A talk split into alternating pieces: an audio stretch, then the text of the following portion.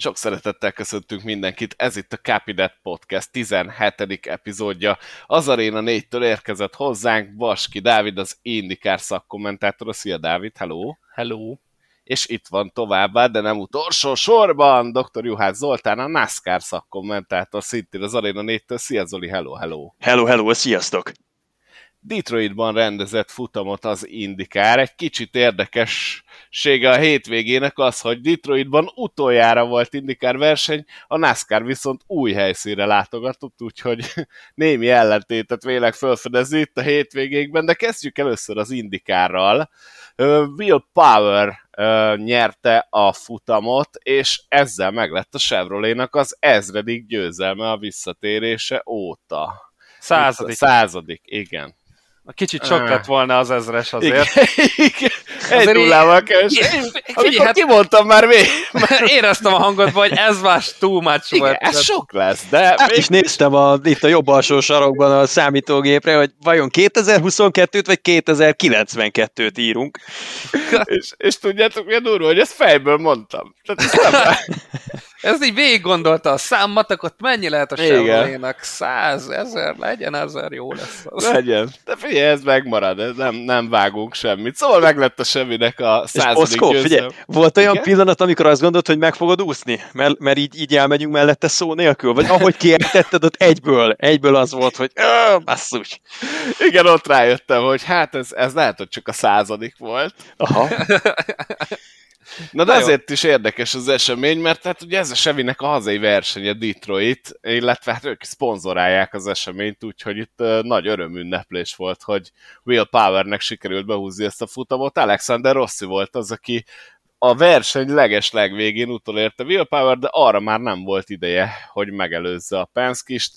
Nyilatkozta is egyébként a Rossi, hogy, hogy még egy kör lehet, hogy izgalmasabbá tette volna a futamot, de hát a Penskisek amúgy ők kiszámolták a saját kis taktikájukat, szóval én a verseny közben is itt beszélgettük a srácok, és azt mondtam, hogy ha ez, ez még egy körrel tovább tartott volna, vagy kettővel, akkor Will Powerék úgy kalkulálnak. Én úgy láttam, hogy, hogy végig, végig a kézben tartotta a futamot, miután egyébként előre jött a középmezőnyből. Will Power, hogy láttátok ezt a futamot? Dávid, milyennek tartottad a versenyt? Hát szerintem amúgy jó volt, egy olyan értelemben ö, volt egy kicsit lapos, hogy volt egy, egy-két olyan szakasza, amikor tényleg nagyon ö, fontos dolgok történtek, és arra kellett koncentrálni, viszont voltak ilyen üres járatok benne. Tehát emiatt volt egy kicsit ilyen ellaposodott versenynek tűnő egy, egy puszta néző szemével. Ö, de ettől függetlenül egy nagyon izgalmas futam volt, mert ráadásul nagyon érdekes stratégiákat hozott folyamatosan, ment a taktikázás, ahogy amúgy alapból is szokás, csak ugye nem jött a káosz. Tehát a, a furcsaság az volt ennek a hétvégének, hogy nem volt káosz, pedig arra számítottunk, hogy az lesz.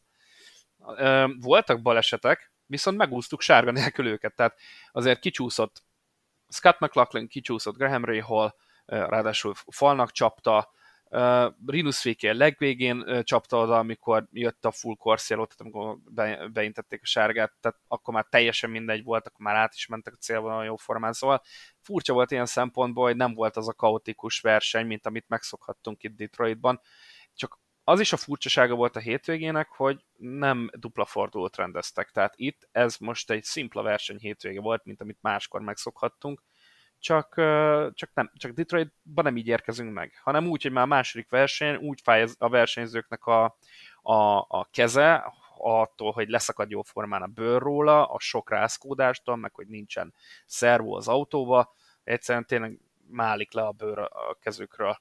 És uh, emiatt uh, um, volt ez érdekes, ilyen, legalábbis ilyen szempontból is érdekes ez a hétvége. Úgyhogy izgalmasnak izgalmas volt, nagyon kemény verseny volt olyan szempontból, hogy rengetegen jöttek fel hátulra és a középmezőnyből rajtolva, Palutól kezdve, Poweren át, Rossin keresztül rengetegen voltak ezek a versenyzők. Úgyhogy emiatt jó volt szerintem. Én Kyle Kirkwoodot sajnáltam nagyon, aki ugye falnak vágta az autót, aztán ki is kellett állnia. Szintén, igen. Hát ő a lágy gumikon próbált volna nagyon gyorsan menni, ott az utolsó, azt hiszem az már az utolsó kiállása volt, vagy az utolsó előtti, már nem emlékszem pont, nem, szerintem az utolsó volt, és meg akarta nagyon nyomni. azt a lágy etapnak a kezdetét, és nem volt bemelegedve a, a gumi. Egyrészt, másrészt ugye nagyon érdekes volt az ő hétvégéje. Tehát, hogyha mindenki máshoz viszonyítom, ő duplán teljesített. Mert ugye ő ment az IMSZ-ban is, és meg is nyerte a GT kategóriát. Másrészt a pénteki edzésnapot megnyerte, szombaton összetörte az autóját, egy mért kört nem tudott menni, emiatt nem volt jó az időmérője, és uh, utána a versenyen feljött az élmezőnybe, ahol valószínűleg a késsérülés miatt, mert ugye a szabad edzésen történt balesetem miatt szenvedett egy késsérülést, és szerintem ez is közrejátszott abba, hogy nem tudta megfogni az autóját, úgyhogy valóban sajnálatos, ami történt vele, de érződött mind Körkudon, mind pedig Rossin az, hogy felszabadultan versenyeznek, hiszen ők, az ő jövőjük már biztos. Én azt szerettem volna tőled megkérdezni, Dávid, hogy alapvetően te hogy láttad így számomra a legmegragadhatóbb pontja a versenynek az az volt, hogy ki mikorra időzíti a lágyabb keverékkel az etapját, mert ugye a lágyabb keverék az messze nem működött olyan jól, mint a keményebb keverék, és én azt vettem észre, vagy azt raktam össze, hogy minél későbbre időzítetted a lágykeveréket, tehát harmadik etapodra tetted be, annál előrébb végeztél, ugye Willpower is a legvégére tette fel a lágykeveréket, hogy ebben látsz valamit, hogy ahogyan gumizódott fel a pálya, úgy tűnt el, vagy mérséklődött a hátránya azoknak, akik éppen aktuálisan lágykeverékkel voltak mert ha önmagában megnézzük, akkor Willpower az egyik leghosszabb, vagy talán a leghosszabb etapot teljesítette végül lágykeveréken, és ennek ellenére tudta megőrizni a vezetését. Igen, én is ebben láttam. Pont verseny közben ezen gondolkodtam, hogy ahogy gumizódott föl folyamatosan,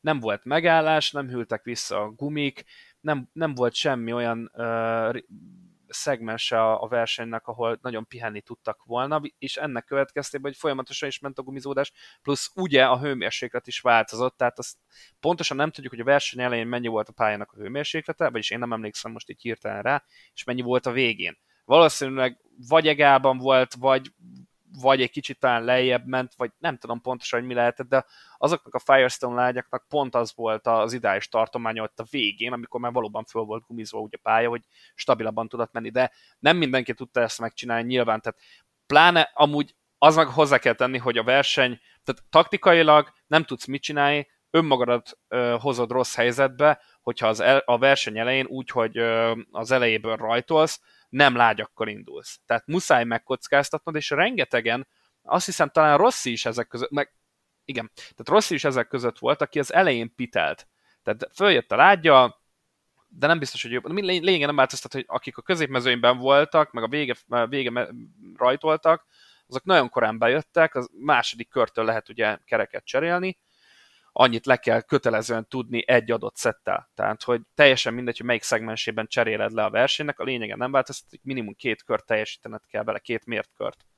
És uh, gyorsan bejöttek azok, a versenyzők, Jimmy Johnson is köztük volt, és onnantól kezdve keményen jöttek, és úgy nyomhatták neki, ahogy akarták, mert a kemények sokkal strapabíróbbak voltak, mint a lány, és sokkal konzisztensebbek is. Tehát itt az volt a lényeges, hogy a lágyjal is lehetett menni, és konzisztensen is, de aztán hirtelen csapott be ott a lágygumi, tehát hirtelen esett vissza a tempója, és, és elkezdett egyre jobban csúszkálni. És ott igen, körönként vagy három-négy másodperc volt, én ahogyan néztem a végén, már a különbség, nem? A, a, a, akkor, igen. amikor etap végére érkezett valaki a lágykeveréken, és mondjuk azokkal hasonlítottad össze, akik körülbelül ugyanolyan koros keményebb keverékű gumival voltak kint. Iszonyatosan kinyílt az olló egy, egy szintet elérve vagy átlépve. Hát abszolút, tehát ott akik az elejében muszáj volt nekik azzal startolniuk, mert ha nem azzal kezdenek, akkor ugye alapból hátra, hátra sorolódnak. Tehát Dixon volt az, aki az élmezőnyben keményekkel vágott neki emlékezetem szerint a futamnak, és úgy, ahogy van, esett visszafele egyre jobban és jobban. Viszont és az mennyiben, ő mégis jobb volt. Mennyiben lett volna szerinted más ennek a versenynek a lefutása, akkor, hogyha a végén jön a káosz? Mert szerintem akkor, hogyha a végén újraindításokkal kellett volna szembesülnie mondjuk Will Powernek, aki a végére időzítette a lágykeverékes etapját, akkor eltűnt volna az előnye, és gyakorlatilag lehet, hogy állva hagyják. Tehát, hát ez megtörtént tavaly, tehát 2021-ben Joseph Newgarden ugyanígy járt. Willpower nem teljesen, neki is beleszólt a versenyébe, de ugye neki nem a, a gumi probléma, vagy gumi miatt ö, esett vissza, hanem megadta magát az autó, amikor az elektronika, vagy az akkumulátor azon belül egészen pontosan, amikor behívták a piros miatt pitba a versenyzőket. Megállt, és nem volt meg a megfelelő hűtés az, a, a rendszernek, az akkumulátornak, és, és megadta magát az autó. Uh, Newgarden viszont úgy járt, ahogy mondott, hogy ő kopott lágyakkal volt, ezt amúgy be is játszották uh, idén, azt a felvételt, kopott lágyakkal volt, és jött a, a frissebb, kemény keverékkel rendelkező Patricio Ovort, és végig masírozott a mezőnyön. Tehát a hatodikról, vagy, vagy hetedikről, vagy onnan innen indult újra 2021-ben, és végig előzte az egész mezőnyt előtte. Szóval simán meg tudta csinálni. És Dávid, azt akartam még tőled megkérdezni, hogy alapvetően szerinted létezhetett más szenárió, amiben a willpower stratégia az egy győztes stratégia, mint egy ilyen lefutása a versenynek, hogy a versenynek az utolsó egyharmada is ugyanolyan sima, és gyakorlatilag eseménytelen, mint az eleje meg a közepe. Nem, tehát hogy ez Tim Szindrikék ezt találták ki neki, mert nagyon hátulról startolt, és más megoldás nem volt, mert hogy egy konzervatív taktikával állnak elő, akkor magat ragadnak valahol a tizedik hely környékén, tehát nem lehet úgy gondolkodni egy versenyzőnek, meg egy csapatnak, hogy jó, akkor ezzel és ezzel megyünk, mint az eleje, és biztos, hogy lesz káosz, és majd abból majd kihozzunk valamit a káoszból. Nem. Tehát erre nem lehet így készülni, még akkor is, hogy a Detroitról van szó, még akkor is, hogyha majd Nashville-ről, Nashville lesz szó, nehéz kimondani, Szóval ö, akkor is úgy kell kalkulálni egy csapatnak, hogy ez zöld alatt lemegy ez a futam. Nyilván ilyet mondjuk NASCAR-ban nem lehet tervezni, mert ott van automatice, de nem, nem, változik, nem változtat a lényegen, hogy ez volt az egyetlen megoldás arra, káosz nélkül, hogy behozzák előre. Tudták nagyon, hogy hogyan fog működni a Firestone, nem változtattak, vagy nagyon minimásot változtattak az elmúlt időszakban, és Willpower sose volt jó időmérőn itt, de soha viszont versenyen pitang gyors volt mindig is. Az a nagy szomorú helyzet, hogy rengeteg alkalom volt arra, vagy nyílt rá arra neki, hogy itt futamot nyerjen, mint ahogy beszéltünk, vagy szó esett róla, hogy tavaly is. Szóval itt mindenki tudta, hogy gyors, és ezt megoldotta végül is a csapat számára egy ezzel a nagyszerű taktikával, meg hát tudták nagyon jól, hogy a sebessége mivel megvan, így képes lesz a versenyzőjük is megoldani a feladatot, vagy megugrani a feladatot. Az időmérő egyébként most sem sikerült Will Powernek, hiszen a 16. helyről rajtolt. Én, én azt láttam egyébként, hogy a Penske pontosan tudta, hogy akik a, az alternatív keveréken vannak, ugye ezen a piros lágyabb keveréken vannak, azok sokan nagyon korán ki fognak látogatni a pitbe, és szerintem a stratégiájuk része volt, hogy ők ugye a keménnyel indultak, a feketével, és ezeket az embereket ugye meg se kellett előzni, úgymond a pályán. Tehát konkrétan kiálltak Willpower előtt, és szerintem ez nagyon sokat számított a végeredménybe, és hogyha megnézzük, hogy a top 10-be ki milyen stratégiával volt, akkor összesen kettő nevet találunk, aki háromszor járt a, a pitben kerékcserén, az egyik a második helyezett Alexander Rossi, a második pedig a tizedik helyen Felix Rosenquist, úgyhogy igazából ez volt a jobb stratégia, mint utólag kiderült, főleg így sárga nélkül ez volt a jobb stratégia, csak mondom, sokan az, tehát azzal is kalkuláltak ö, jó páran, hogy itt biztos, hogy lesz sárga. Tehát ebbe ezer milliárd százalékig biztos vagyok, hogy a csap, az összes csapat és az összes versenyző azzal kalkulált, hogy valahol az, els, az első felében, vagy valahol biztos, hogy lesz sárga. Száz százalék, hogy nem ússzák meg. És megúzták, és ez volt a szerencséje Will Powernek. Az, az érdekes, hogy az elmúlt években, ha megnézzük Will Power teljesítményét, sose volt szerencséje, és ő maga is rengetegszer hibázott. És emiatt rengeteg futamot bukott el, meg hát esélye nem volt a bajnoki címre. Most, ugye, hogy volt pszichológusnál, vagy azt hiszem pszichológusnál járt, nem kineziológusnál, és így a mentális problémáival így elkezdett foglalkozni, igen, ilyen idősen, azért ez elég furcsa, de elkezdett vele foglalkozni itt a, hát nem mondom, hogy karrierje vége felé, de azért már, már abban látom őt a kora alapján, de elkezdett ezzel foglalkozni, és érdekes módon Will Powernek valahogy most összeáll minden. Az Indy 500 nem. Jó, rendben van, előfordul, de azon kívül mindegyik futamot befejezte top 4-en belül. Top 4-en belül. Konkrétan Will Power most már nem hogy a, a bajnokságon belül, hanem csapta, csapaton belül is a legnagyobb esélyes arra, hogy bajnoki címet szerezzen. Azok után, hogy Joseph Newgarden csak a negyedik lett, és az előző három hétvégéjén ö, top 10 kívül végzett, ö, McLaughlinnak pedig katasztrofális hétvégéi vannak Long Beach óta jóformán, úgyhogy úgyhogy őt, őt úgy, hogy az első két futamon bajnok esélyesnek mondtak, most egyre inkább kiesik ebből a pixisből, bár még azért azon a lélektan határon belül van azon a 100 ponton belül, de nem lesz egyszerű feladata innen visszajönni az új-zélandinak, viszont Willpower annyira stabilnak tűnik, mint senki más, úgyhogy ő az, aki, hogyha most fogadni kéne valakire, akkor én most rátenném a, a kutyát, macskát, házat, asszonyt.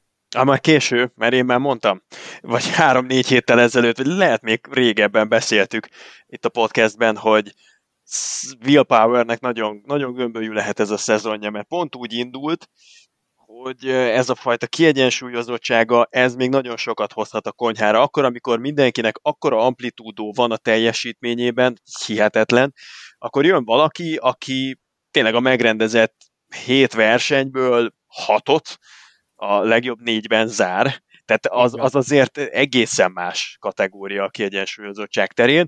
E, picit nyilván ezt takaréklángra vettem ezt a jóslatomat az Indi 500 után, mert pont ott, amikor a, a legnagyobb pontokat osztogatják, akkor sikerült e, belenézni egy, egy középszerű hétvégébe Will Powernek, de nem gondoltam volna az Indi 500 zárását követően, hogy nem telik el egy hét, és Will Power átveszi a vezetést a bajnokságban.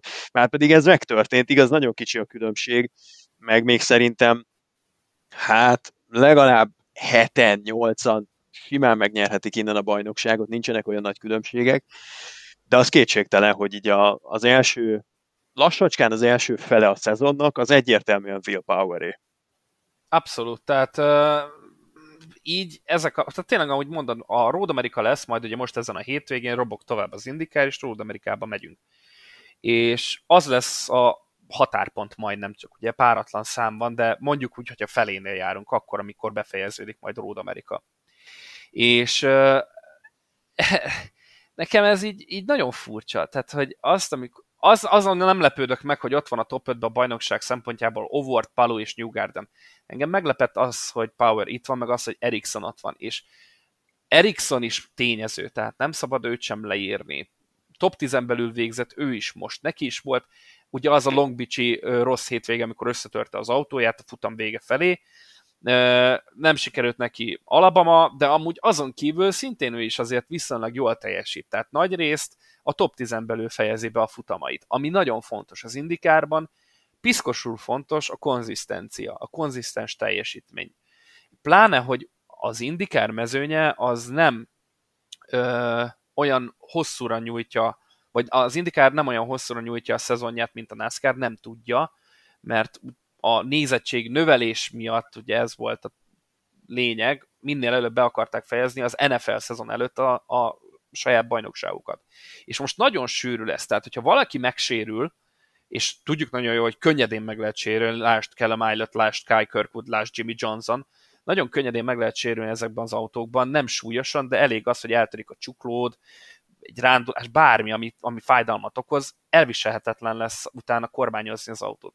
És nem szabad ilyen hibát elkövetni, hogy összetöröd magadat, mert vége. Akkor annyira sűrű, nem tudod kipihenni a fájdalmat, nem, tudod, nem tudsz földgyúgyulni, és folyamatosan jönnek majd egymás után, főleg júliusban, ha jól emlékszem, augusztus elejéig minden egyes hétvégén lesz indikár futam, amiből lesz olyan, ami dupla fordulós, ugye Iowa. Nincs esélyed arra, a, a bajnokságra nem lesz esélye senkinek se, aki azért szeretne küzdeni, ha összetöri magát. Nyilván most a nagyobb nevek közül még nem történt ilyen, de, de azért lehet, hogy kihat Roman Grosjean teljesítményére például ez, mert mostanában azért volt pár ilyen futam, amikor összetörte magát, vagyis hétvégéje.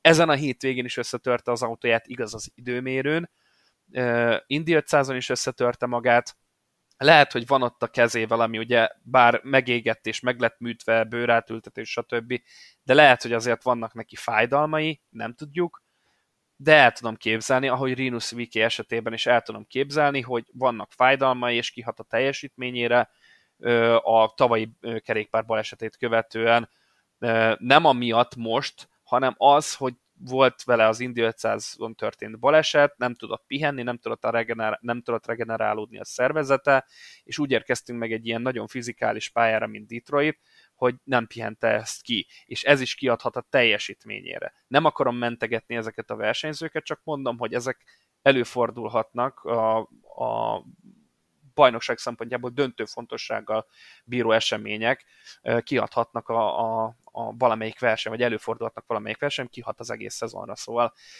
gondolkodom, hogy mi a, mi a, a a, miért van az, hogy ennyire sokan így kilengenek a skálán, és van egy-két olyan versenyző, aki ilyen stabilan tud menni, mint Power és Palu. Szóval furcsa ez. Hát azért, azért szerintem, mert például Will Powernek egyszerűen én nem látok gyenge pontját. Tehát annyira komplex versenyző, meg annyira régóta csinálja, rutinból olyan versenyszituációkat, helyzeteket átlát, amit a többiek majd csak tíz év múlva fognak megérteni, hogy kíméletlenül nehéz ellenfél. És, és szerintem, bár nyilván a múlt meg a, a, a korábban elveszített bajnoki véghajrák nem feltétlenül ezt igazolják, de azt hiszem, hogy a 40 éves willpower az teljesen más, mint a 35 vagy a 30 éves vagy a 25 éves willpower volt. Abszolút. Tehát az, az ő előrelépése is megkérdőjelezhetetlen így karrier szinten, de én tényleg azt látom, hogy most itt a hátralévő versenyeket böngészgetve egyszerűen nem látom a, a gyenge pontját, hogy őt hol fogják miszlingekre aprítani.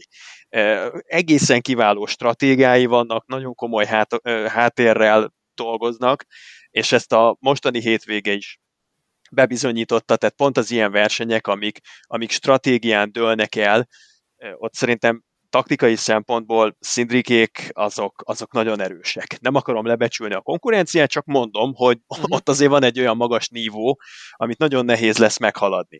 Abszolút és egyetértek Még van ezzel. egy olyan elméletem is, hogy Willpower egy, egy kiváló éllovas. Tehát, tehát pont a tökéletes versenyző, aki hogyha egyszer elkapja a fonalat, meg egyszer úgy beáll egy ritmusra, most ezt értsétek versenyszintjén, vagy értsétek egy egész évad szintjén, amikor tudod, ellép egy 10-20 pontra adott esetben a mezőnytől, akkor én már most ebben a 41 éves willpowerben sokkal nagyobb potenciált látok, hogy meg tud tartani előnyöket, és hétvégéről hétvégére inkább beosztja, és inkább nem megy bele olyan játszmákba, amik kétesélyesek, hanem, hanem tud hosszú távon gondolkodni. Pályafutása első részében ez szerintem nem volt az erőssége. És akkor tegyük hozzá, hogy még lesznek olyan versenyhelyszínek, mint például a következő Road America, ami Will Powernek az egyik kedvence, hogyha csak az eredményeiket nézzük. Tavaly harmadik lett, tavaly előtt az első futam a második lett, aztán szintén második lett 2019-ben, és folyamatosan vannak ilyen eredmények, a múltjával győzött is már itt például 16-ban, de rengeteg más dobogót is szerzett már erről a helyszínről, szinte minden egyes évben van már, majdnem minden egyes évben szerzett dobogót. Midohájó ugyanez, az is utána nem, sokára, nem, nem sokkal később jön. Ö, ott van Toronto, szintén nyerni tudott már ott korábban Will Power. Ö, Gateway, ott is nyerni tudott már. I, I, tehát a, Indy GP-t, azt ötször, azt hiszem, való, sokszor nyerte már, azt hiszem ötször nyerte már meg a karrierje során Will Power. Tehát olyan pályákra megyünk most, ami még ráadásul, is, ráadásul az ő kedvencei közé tartozik.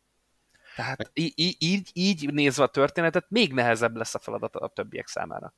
Megmondom őszintén, hogy nekem a New Gardenből nem az van meg, uh, New Gardenből? Bocsánat, Willpowerből nem az van meg, hogy, hogy ilyen elképesztően kiegyensúlyozott, hanem mindig az volt, hogy amikor elkapja a fonalat, akkor iszonyatosan sok versenyt nyer, volt pár nagyon-nagyon remek szezonja, ami ugye jól is végződött számára, de valahogy ez egy egészen másik willpower, és én tudjátok, kit érzek? Olyan, mintha Scott Dixon, egy csúcsformában lévő Scott Dixon bújt volna willpower bőrébe, hogy úgy mindig ott van, mindig ott van, egy-egy futamot megnyer, aztán megint ott van, megint ott van, és a végén behúzza Igen, a bajnokság. Én is ezt látom, meg erre próbáltam utalni, hogy régebben ez nem tartozott az erősségei közé, de, de most már én, én teljesen más megközelítést vélek felfedezni abban, ahogyan Willpower felkészül, és ez mivel nagyrészt mentális hadviselés, biztos vagyok benne, hogy ezeknek a specialistáknak óriási szerepük volt benne,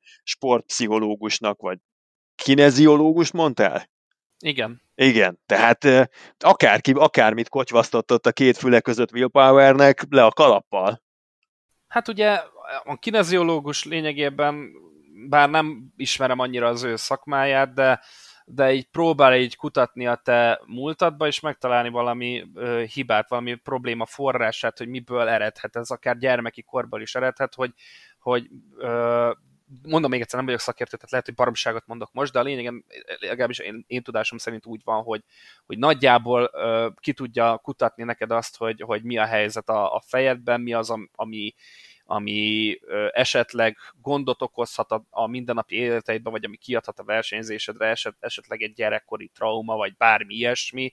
Ez most csak kifejezetten versenyzőre gondolok. És a múltkor is már szó esett róla, hogy meg többször említem a mentális problémát, mert nem térünk ki. legalábbis én nem sok olyan szakértőtől hallottam, hogy a mentális ö, dolgokkal foglalkozna egy, egy élsportolóval kapcsolatban. Hallok hangokat más szakágakból, legyen az futball, amerikai futball, bármi, egy-egy példát, de az elmúlt időszakban rengeteg olyan ö, versenyzőt ö, ről olvastam, hogy elment pszichológushoz, vagy, vagy kineziológushoz, vagy bár, és a mentális betegségével foglalkozott. Mert rengeteget dolgoznak, mert mindig arról jönnek, hogy mennyit edzett, mennyit fut, mennyit teker, lalala, ide jár, oda jár gyúrni, bla bla bla. Szóval ezekre a fizikai dolgokról annyit írnak a sportújságok, mint a szemét, viszont a mentális dolgokról iszonyat keveset. És mostanában tudok két olyan versenyzőt is, igaz motoros berkeken belül, akik, akik elmentek sportpszichológushoz, és segített rajtuk. És olyan mentális fordulatot vett a karrierjük, hogy annak köszönhetik a világbajnoki címüket, vagy a világbajnokságon belüli ö, eredményüket. Ilyen például a MotoGP-ből Fabio Quartararo, aki ismeri esetleg, tudja nagyon jól, hogy a franciának 2020-ban meg volt az esélye, hogy bajnoki címet szerezzen, aztán az, az idegbetegsége miatt, mondjuk ki, elveszítette. Részben ennek köszönhetően elveszítette. Elment sportpszichológushoz téli szezonban, kimosták az agyát, nagyon csúnyán fogalmazva, 21-ben megnyerte a bajnoki címet, világbajnok lett.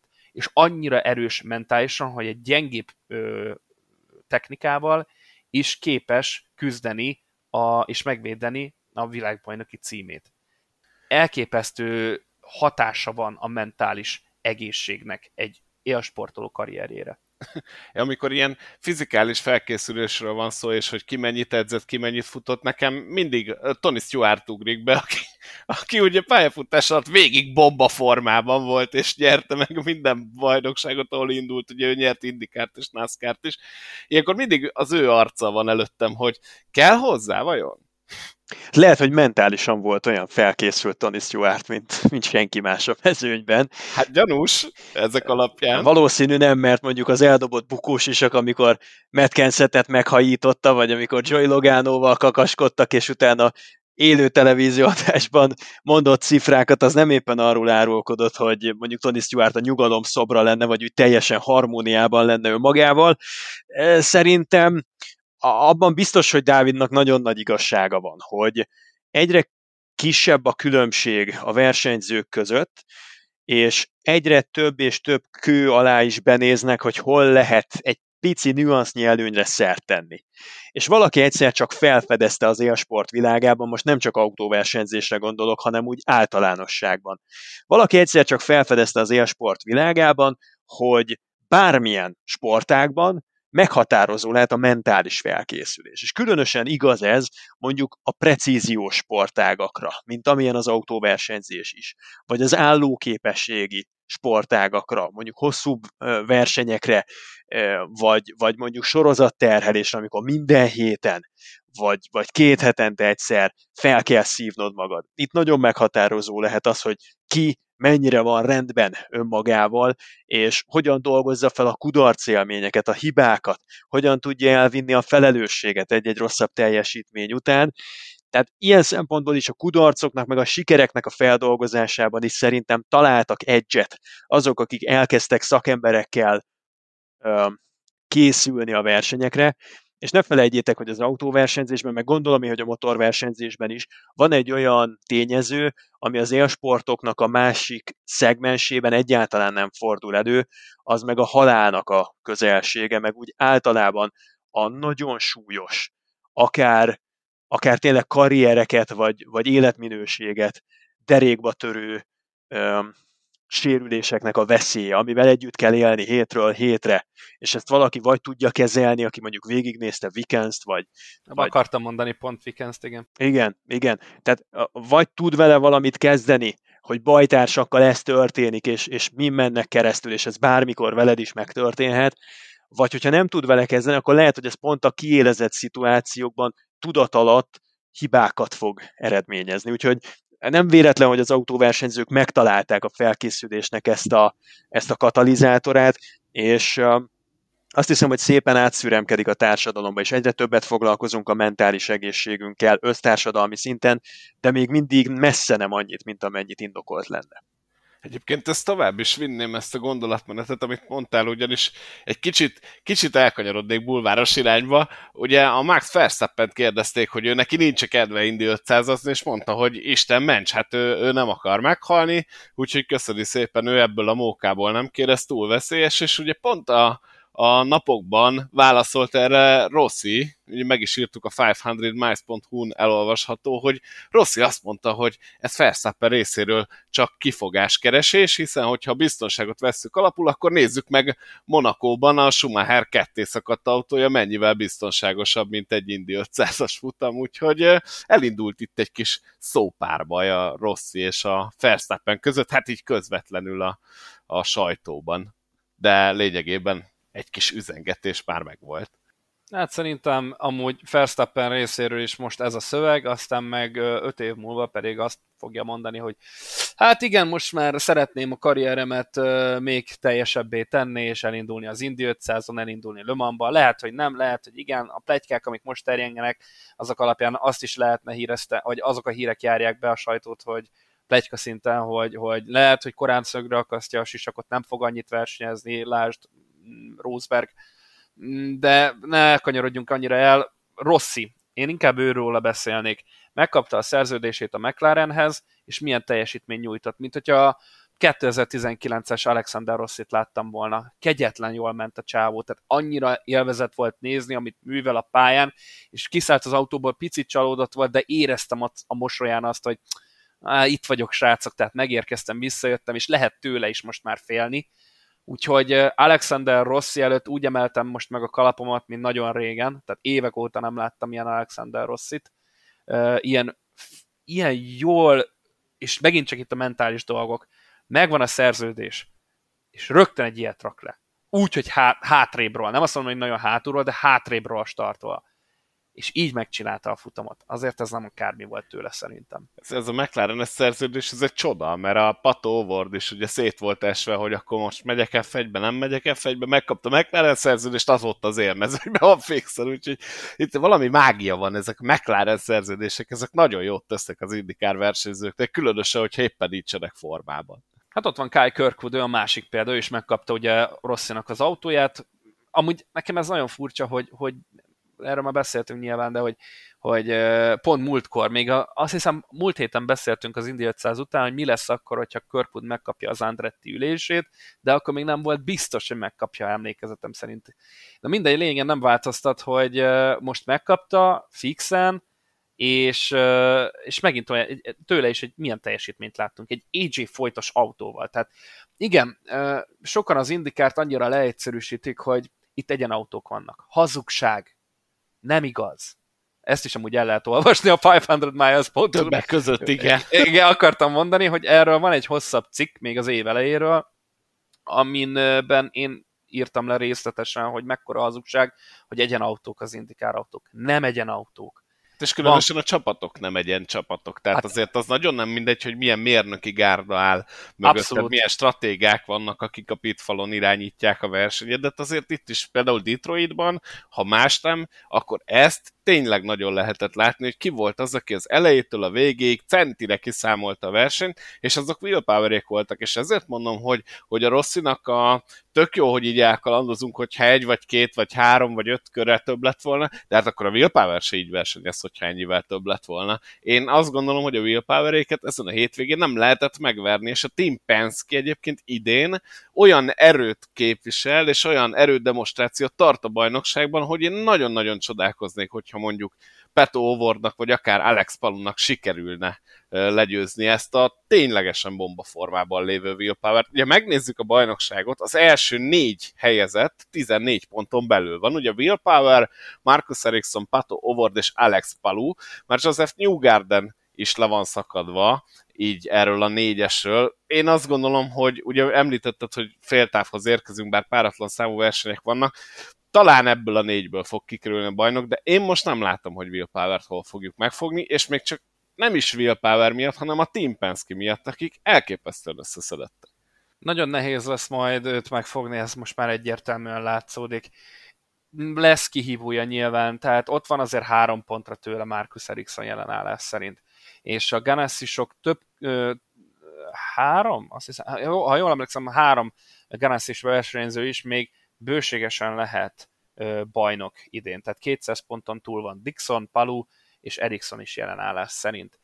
Mm, nagyon-nagyon jónak tűnik a Ganassi ismételten ebben a szezonban, és nem lesz náluk se olyan, hogy valaki mögé beállnak, mert mind a három autójuk egyen egy, külön-külön, mindegyiküknek nyilván megvan külön-külön a saját kis csapatuk, a saját kis pitjük, ne felejtsük el, és a csapaton belül, tehát a Ganassin belül ezek a kis csapatok önmagukkal foglalkoznak. Nem fognak azzal foglalkozni, hogy most hol van uh, Ericsson uh, vagy Palu, vagy el, éppen előttem van, ha kell, akkor le fogják egymás között meccselni. Ha nyilván olyan keretek között, ahol, amikor még rendben van, és azt mondja uh, Chip Ganassi, hogy ezt még szabad, ezt még engedem, de hogyha eljutunk egy olyan stádiumba, akkor már nem. Viszont most még szerintem olyan stádiumban vagyunk, ahol, amikor lehet őket nyugodtan engedni versenyezni egymással észszerű keretek között.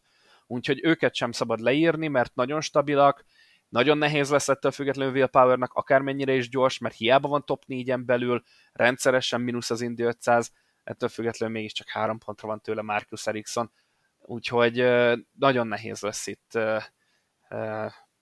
itt, itt ezt megtartani, ezt az előnyt, de ahogy mondom, olyan pályák jönnek majd, amik kedvezhetnek neki.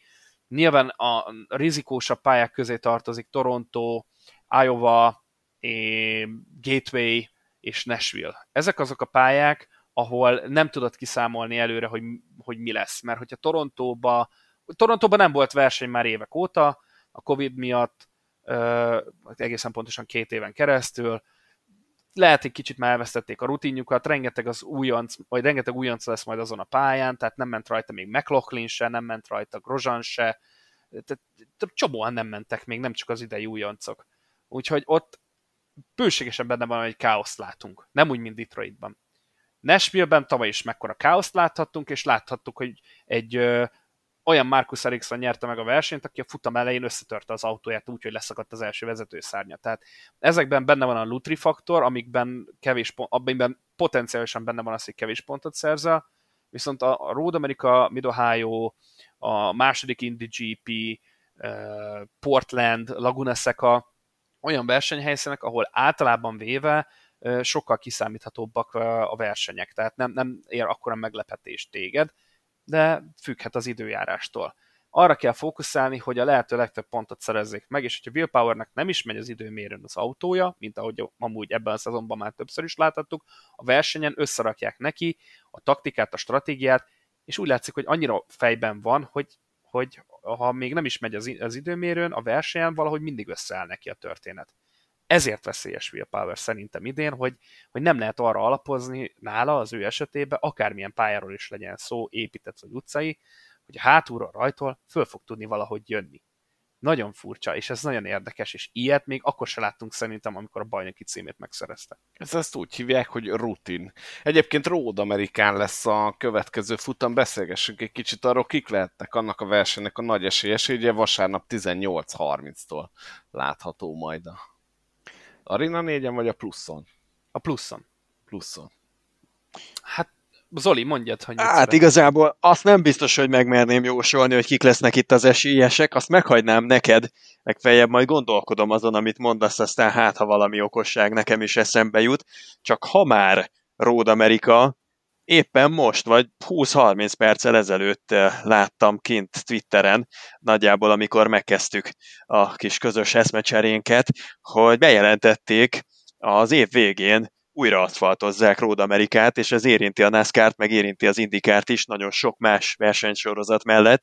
Úgyhogy annak a pályának a karakterisztikája szerintem alaposan meg fog változni ezzel az újra aszfaltozással, és talán egyébként a nyitott kerekű szériák azok üdvözlik ezt a változtatást, mert mostanában már tényleg nagyon egyenetlen volt a felülete, és a lelket kirázza az emberből. Szerintem ilyen szempontból egy picit talán élvezetesebbek lehetnek az indikár versenyek arra felé. A NASCAR-nak nem hiszem, hogy nagyon megkotyanna, mert ők azért ott Szonomában hozzáedződtek a, a, a kopott, tapadásmentes pályához, meg viszonyokhoz úgy nagy általánosságban, de arra például kíváncsi leszek, és nem tudom, Dávid, hogy neked mi a véleményed, vagy Boszkó, hogy, hogy egy nyitott kerekű szériás versenyzést egyrészt szerintem jobban befolyásol egy ilyen típusú hír, másrészt meg, hogy miben változhat meg a Road amerikai futamoknak az összképe az indikár szempontjából.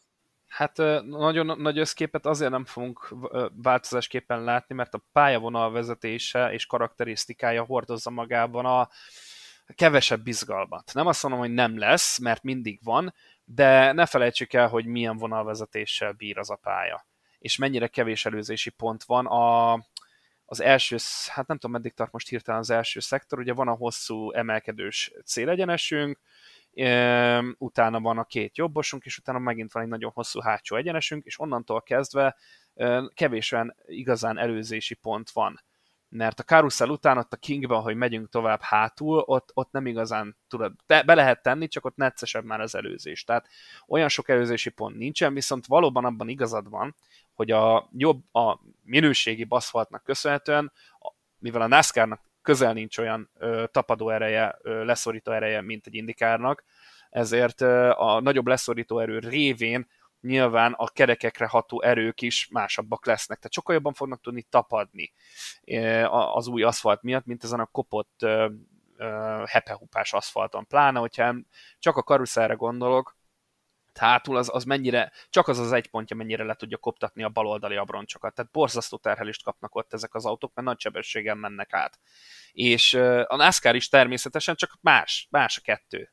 Hát meg arra gondoltam, hogy adott esetben, ahol meg se próbáltak mostanában indikár autóval előzni, mit tudom én mondjuk egy, egy Canada Cornerben, vagy, vagy mondjuk az általad felsorolt uh, pályarészek közül azért se az egyesben, se ott a hármasban, tehát a két derékszögű jobbosban nem volt egyszerű dolga annak, aki szeretett volna rövidebbet fékezni, de így, hogy, hogy kap egy új aszfaltot Road Amerika, szerintem lehet, hogy fognak találni nagyobb frekvenciával előzési pontokat, előzési lehetőségeket. Ez szerintem főleg a, az indikárnak kedvezhet. A NASCAR versenyzést annyira nem hinném, hogy új alapokra helyezné Road Amerikában, meg az is kérdés persze, hogy mi idézi elő a pálya tulajdonosainál ezt a fajta döntést, hogy, hogy egy ilyet meghoznak, mert kvázi ilyen műemlék védelmi szempontoknak is érvényre kell ott jutniuk Ród Amerikán. Annyira ah. sajátságos az egésznek a, a milliója, hogy picit néha mindig úgy érzem, hogy, hogy vétek hozzányúlni ezekhez a pályákhoz. Mert lehet, hogy mondjuk teszem azt az indikár élvezhető versenyeket produkál, de, de feláldozunk valamicskét abból a fajta tradícióból, meg hagyományból bőven versenyezhető még szerintem az az aszfalt a jelenlegi állapotában, és a Road Amerikát meg úgy ismerjük, meg úgy szeretjük, hogy, hogy, hogy csúszik, mint a vesztés.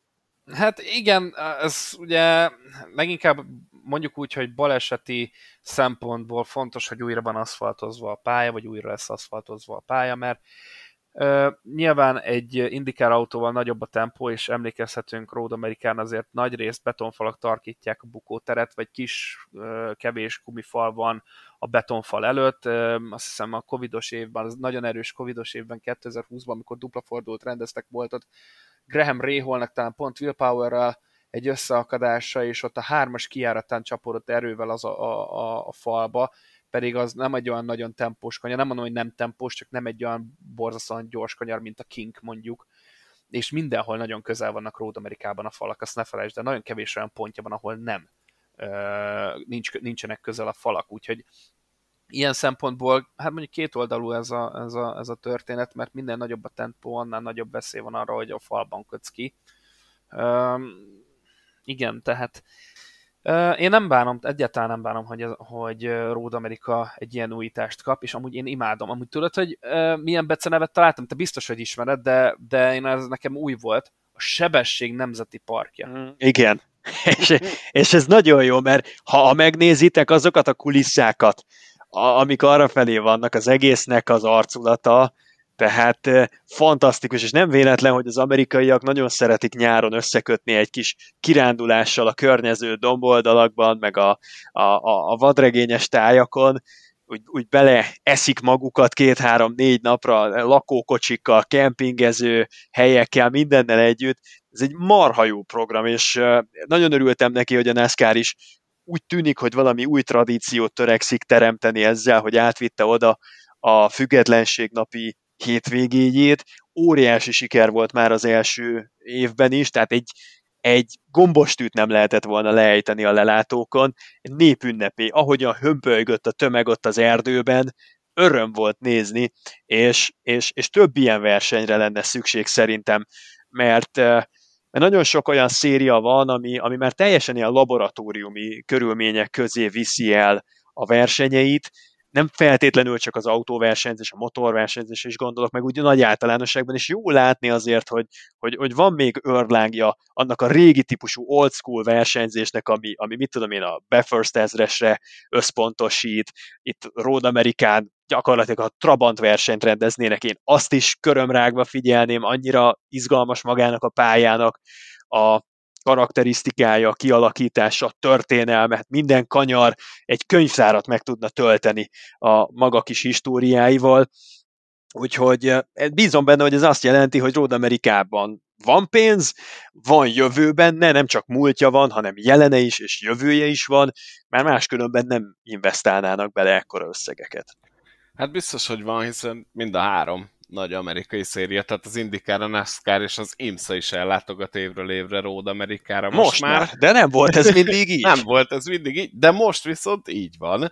És hogyha már új helyszínekről beszélgettünk, akkor meg kell említenünk Gateway-t, ahol pedig NASCAR futamot tartottak a hétvégén, és hát Ross Chastain volt a verseny fekete báránya, Chase Elliott, és Danny Hamlin is összeakadt chastain aki egyébként elismerte, hogy hibázott, de Hamlin nem tartja lezártnak az ügyet. Ugye itt az történt, hogy Danny Hamlint meglökte hátulról Ross Chastain, aki a végül a falban kötött ki, és összetört autó, gyakorlatilag 8 azt hiszem talán 8 kör hátrányba körözgetett ott minden tempóját elveszítve a futamon, és hát nem volt boldog Hamlin, ez többször is visszaadta Chastainnek, majd ugye volt egy three wide, ahol Dillon volt alul, és Chastain gyakorlatilag beszendelte középre, ott pedig összeért Eliottal, úgyhogy akkor megharagudott Chase Eliott is, vagy igen, Chase Eliott is rossz chastain és hát gyakorlatilag próbálták minden eszközükkel tönkretenni Chastain versenyét, ugye Eliott meglökte, tehát visszaadta a némileg a kölcsön, bár szerintem ez egy elég gyenge payback volt, Hamlin pedig folyamatosan betartott Chastainnek, gyakorlatilag ez volt a, a vezérvonala az új gateway futamnak, ugye soha nem járt itt még a NASCAR Cup Series mezőnye, Szerintem viszont összességében egy nagyon-nagyon jó futamot láthattunk. Nekem az egyik kedvenc oválpályám Gateway, illetve Worldwide Technology Raceway a hivatalos mostani neve. Hogy láttátok a versenyt, hogy tetszett nektek? Várakozáson fölüli. Én azt gondoltam, hogy Gateway-nek ez a bemutatkozása, ez ezzel az új autóval nem fog a legizgalmasabbra sikeredni, eleve a pilóták is nagyon lemondóan nyilatkoztak, tehát a legoptimistább, amit elmondtak, az az volt, hogy igen, a Gateway 1-es 2-es kanyar unikális, a maga nemében egyedülálló, az egyik legélvezetesebb, mert vezetni ott nagyszerű élmény, ahogyan a féktávon játszani kell a fékpedállal, a gázpedállal, a kétszeri visszaváltással, az tényleg különleges kihívás mindenki számára. De hogy maga a versenynek a minősége az milyen lesz, na előzetesen senki semmi jót nem ígért, főleg nem a Martinsville vagy a Phoenixi tapasztalatokból kiindulva. Lapos oválok, rövid oválok, eddig a hetedik generációval nem igazán elegyedtek. Olyanok voltak, mint az olaj meg a víz, és aztán most jött Gateway, és valahogy megmutatta, hogy az olaj és a víz is, ha nem is elegyedik egymással, de össze lehet úgy rázni, meg össze lehet úgy kavarni, hogy valami fogyasztható legyen belőle. És ez a fogyasztható, ez, ez egy 300 mérföldes drámákkal tarkított. Egyébként magát a, a versenynek a, az élvezhetőségét eh, figyelembe véve legfeljebb közepes futam, azonban a, a sztorik, storyline-ok, meg itt a karakterfejlődés, az elvitte egy nagyon-nagyon jó verseny irányába a történteket. E, erről a Chastain dologról beszéljünk, mert, mert, mert szerintem nagyon, nagyon izgalmas, ahogyan definiálod magad Cup Series versenyzőként, és Chastain elindult egy úton, amiről már nem nagyon biztos, hogy le lehet térni. William Byron meg ezen az úton egy választó vonalhoz érkezett, és egyelőre úgy tűnik, hogy ő a meghunyászkodóbb figurát választja. Mm, Eliott és Hamlin indulatait valahol meg lehet érteni, azt, hogy kezelte főleg Hamlin a szituációt, azt már kevésbé. De összességében én nagyon imádtam, ami Gateway-ben történt. Hát ugye Hamlin egyáltalán nem vette jó néven ezt az ütközést. Én nem gondolom egyébként, hogy ennyire drámai lett volna, mint ahogy Danny Hamlin előadta én úgy ismerem őt, amióta követem a szériát, és látta őt versenyezni, hogy kicsit, kicsit olyan figura, hogyha vele történik valami, akkor az, az óriási probléma, és elfogadhatatlan. Ellenben, amikor ő hibázik, akkor, hát akkor az benne van a versenyzésben, akkor ez, ez a NASCAR, akkor itt azért fel kell fogni, hogy itt, itt kemény versenyek vannak, meg kontaktok vannak. Én, én azt gondolom, hogy egy picit túlreagált a Hamlin ezt az esetet. Mondom ezt úgy, hogy egyébként van igazság abban, amit ő mond, hogy, hogy Chastain ezt talán szándékosan csinálta, hiszen Hamlin állítása szerint többször is bepróbálkozott Ross Chastain különböző éveken őt megelőzni, és amikor ez nem sikerült neki, akkor, akkor úgy gondolta, hogy hát odébb teszi őt, és, és ez volt az, ami, ami Hamlin szerint egy kicsit túlságosan durvára sikeredett, és egyébként az ő futamának a végét jelentette. Chastain viszont azt mondta a futam után, hogy egész egyszerűen szörnyű napja volt, tehát senkivel nem akart szándékosan kibabrálni, egész egyszerűen benézte a féktávokat, túl gyorsan, például az Eliott esetében azt mondta, hogy túl gyorsan érkezett meg a kanyarban, és megcsúszott az autójának a bal eleje, amit már nem tudott korrigálni, és nagyon sajnálja, de mindenkitől elnézést kért, nem, nem, nem volt szándékos, egész egyszerűen szörnyű napja volt. És ezt te elhiszed? Tehát én most Zolitól kérdezném elsősorban, hogy ezt el lehet írni, ezt a sztorit, hogy valaki ezt ilyen csúnyán benéz ennyi alkalommal valamit, ennyire rossz napja van. Tehát én értem, elhiszem, de, de valahogy nekem sántít ez a történet, és inkább az, az, ami megfogta az agyamat, az, amit mondta, hogy a karakterfejlődések. És hogy ő rálépett egy útra. És lehet, hogy azt az utat akarja magának kikövezni, viszont kicsit még visszanyúl ahhoz, hogy ne azt az utat lássák rajta, vagy ne azt az utat végig benne felfedezni, hogy mint egy Kyle Busch, vagy, vagy, vagy Joey Logano, hogy, hogy rámegy erre az ördögi útra is egy picit, hanem maradna inkább ez a hát ez a Byronos történet, ez a bárány is egyben. Tehát, hogy még annyira nem akar elmenni abba az irányba, de azért legbelül abra az irányba, de nem akarja a külvilág felé ezt mutatni. Nem ez érződik egy picit? Igen, nekem végül is tetszik ez a teória, önmagában őszintének tűnt Chastainnek a nyilatkozata a futam végén, amikor odajött hozzá a Foxnak a riportere, és azt mondta a Little kisasszonynak, hogy elnézést kell kérnem a szponzoraimtól, meg a mezőnynek a felétől, mert hibát hibára halmoztam, ha ezen a szinten akarok megragadni, akkor ezek a hibák nem férnek bele, és egy nagyon szánom, bánom, meakulpázós nyilatkozat lett belőle. Az egyetlen kis apró pici probléma, ami az én szememben is valamelyest megkérdőjelezte a cseszténi helyzet értékelésnek a hitelességét, az az, hogy itt nem arról van szó, hogy Ross Chastain hibázott, mint mondjuk versenyző vezetés technikai hibát vétett, és ennek köszönhetően tette tönkre másoknak a versenyét. Nem, itt nem erről volt szó. Itt arról volt szó, hogy Ross Chastain az ember, amikor olyan helyzetbe került, hogy bele kellett volna emelni a gázpedálba, akkor szándékosan úgy döntött, vagy fogalmazunk úgy, hogy hát vagy egyenes szándékkal, vagy eshetőleges szándékkal, ugye könnyelműen bízva itt a kis következményeknek az elmaradásában, ő az Istennek nem akarta elvenni a gázpedálról a lábát. Minden ilyen kétes szituáció az úgy ért véget, hogy Chastainnek ott maradt a lába a gázpedálon, és itt pörögtek, forogtak az emberek, meg behorpadtak a kasznédomok. Ez történt. Ezért bocsánatot kérni lehet, csak szerintem nem biztos, hogy olyan nagyon elfogadható bocsánatkérés, mert nem hibáról volt szó, nem vezetéstechnikai hibáról volt szó, hanem tudatosan meghozott döntéseknek a sorozatáról volt szó. Én ezzel abszolút egyetértek, és szerintem is itt a hiba, hogy rossz Chastainnek ezt fel kéne vállalni. Én, én személy szerint szeretem, hogyha, hogyha a NASCAR olyan, hogy nem emelünk bele, nem engedjük be, ez itt egy verseny, harcoljunk test-test ellen, beférsz, beférsz, nem férsz, nem férsz. Nem szeretnék egy olyan NASCAR-t nézni hétről hétre, ahol mindig az van, hogy hú, hát itt belemelhettem volna, akkor, akkor legközelebb bemele, beleemelek, és akkor beengedem őt föntről, ő pedig majd elmegy alulról. Nem, nem. Ross Chastain agresszívan versenyzett, viszont most nem adta ki. Ezt viszont fel kéne vállalni ezt fel kéne vállalnia, hogy igen, gyerekek, ez itt a NASCAR, én ott fogom tartani az automat két hét múlva is, elnézést kérek, tényleg nem adta ki, bocsát, szándékosan senkit nem akartam kilökni, ami szerintem egyébként igaz, de tanuljátok meg, hogy rossz Chastain autója, az két hét múlva is ugyanott lesz. Az az érdekes, hogy Chastainnel ez egy vissza-visszatérő probléma.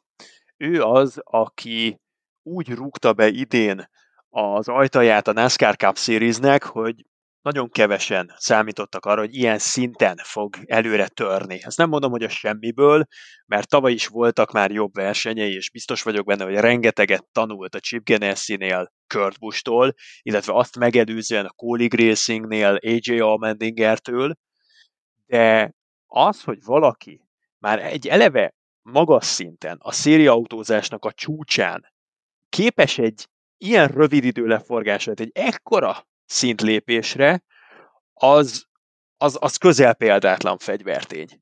És Ross Chastain erre képes volt. De azt azért lehetett látni, hogy a Chastaini hibák azok olyan típusú hibák, amikor valaki nem éri be azzal, hogy egy jó B játékkal lehozza a napját, mint amit Martin Truex Jr. csinál 10 versenyből 8-szor, hogy, hogy egy, egy jó B játékkal lehozza a versenyt, és megérkezik egy előkelő helyen, aztán amikor jobban sikerül neki egy hétvég, akkor nyilván A meg A pluszos játékkal áll elő.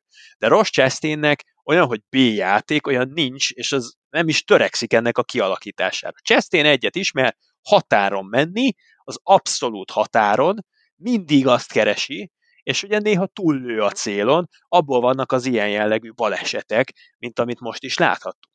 Így is meg lehet közelíteni a versenyeket, de ezzel szerintem ez egy, ez egy sprinter, sprinter mentalitás. Egy 36 futamból álló szezonban, főleg karrier szinten, hosszú-hosszú éveken keresztül, így ezzel a vezetési stílussal nem lehet megmaradni a mezőny integráns tagjaként egy önszabályozó mechanizmus a NASCAR-nak a versenyzői közössége, self-policing, és ez bizony azt is maga után vonja, hogy jön Danny Hamlin, meg jön Elliot, meg majd biztos, hogy Kevin Harvick is, mert korábban már neki is volt problémája a Chastain úttal, és akkor ők meg fogják regulázni, és el fogják szívni előre a levegőt. Tehát Chastainnek változnia kell, és én abban látnám a sikernek a titkát, abban látnám az igazán nagy előrelépést Ross Chastain szintjén, hogyha nem csak a, az, az A játékát, hanem a B játékát is fel tudná emelni egy olyan szintre, ahol nem világmegváltó, és nem mindent egy lapra feltétve kockáztató versenyzőt látunk, hanem egy magabiztos, jó, erős, megfontolt versenyzőt, egy olyan erőtől duzzadót, és ebben még szerintem nincsen ott Chastain, ahol a pontversenyben elfoglalt helye mutatja vagy sejteti. Én ezzel egy picit vitatkoznék ezzel az állításoddal, hogy nem lehet megmaradni így a mezőnyben. Szerintem meg lehet, csak egy jóval nehezebb pálya, bizonyos szempontból, bizonyos szempontból pedig könnyebb. Ha nem lehetne megmaradni így, akkor nem látnánk a mezőnyben Brad Keselowski-t, Kevin Harvickot, Joey Loganot, Kyle Busch-t, vagy éppen Kurt Busch-t. Tehát Ezek... meg lehet maradni, csak választasz egy utat, ami azzal jár, hogy bizonyos eseményekkel bizony te is kapni fogod. Na de könyörgök, Boszkó. Hát ezeket az arcokat, akiket felsoroltál, ezeknek van 3, 4, 5, 6, 700 kupa rajta nevük mögött. És mondjuk a futamaiknak a 2 a torkollott botrányba. És mindegyiknek megvan nagyon erős B, sőt C játéka is, amivel kenterbe verhetik a mezőnyt, hogyha kapnak egy jól kibalanszolt autót. Tehát... De most gondolod, hogy a Chastain, hogyha ennyi futamot majd mondjuk maga mögött tud, mint a Kyle Busch, akkor úgy fogunk róla beszélni, mint aki minden héten Wreckfestet rendez. Mert eddig egyébként, tehát lehetett látni Chastain-től agresszív ö, búvokat, de nem gondolnám, hogy minden héten beborítja a NASCAR mezőnyt, pedig mondjuk Kyle Busch-nak volt egy ilyen érája. De Kyle Busch, ha csak az elmúlt öt évét megnézed, mondj egy olyan balesetet, amit ő szándékosan idézett elő. Nagyon-nagyon Na de most, most, viszont én tudok neked olyan névet mondani, ahol volt egymás után öt futam, ahol, ahol alkotott. Tehát, hogy a Chastain azért a karrierjének az elején jár, és a Kyle pedig a karrierjének úgymond a végén jár, én a kettőt nem feltétlenül vetném össze. Szerintem Kyle legalább ekkora lendülettel érkezett meg a Cup Series-be, mint most látjuk Ross Chastain-től. Abban viszont teljesen igazad van, hogy a Chastainnek meg kell mutatni a másik oldalát, amit az összes már említett név egyébként megmutatott, és szerintem Chastain-től is láttunk már ilyet, de tény, hogy, hogy agresszív. És nem érzitek egy picit azt, hogy a nagyok, tehát kicsit olyan ez az egész, mint egy játszótér, és mint hogyha a nagyfiúk elkezdenének egy kicsit panaszkodni, hogy más gyereke is lejött ide játszani, nem? Én egy picit, picit ezt belelátom, főleg a Hamlini ö, sírásban. Szerintem ezt csak azért mondod, mert Justin Marks is ezzel érvelt ez a, ez a legkönnyebb kibúvó, amikor elkezdünk itt, eh, itt, itt mögé látni ilyen, ilyen koncféltést.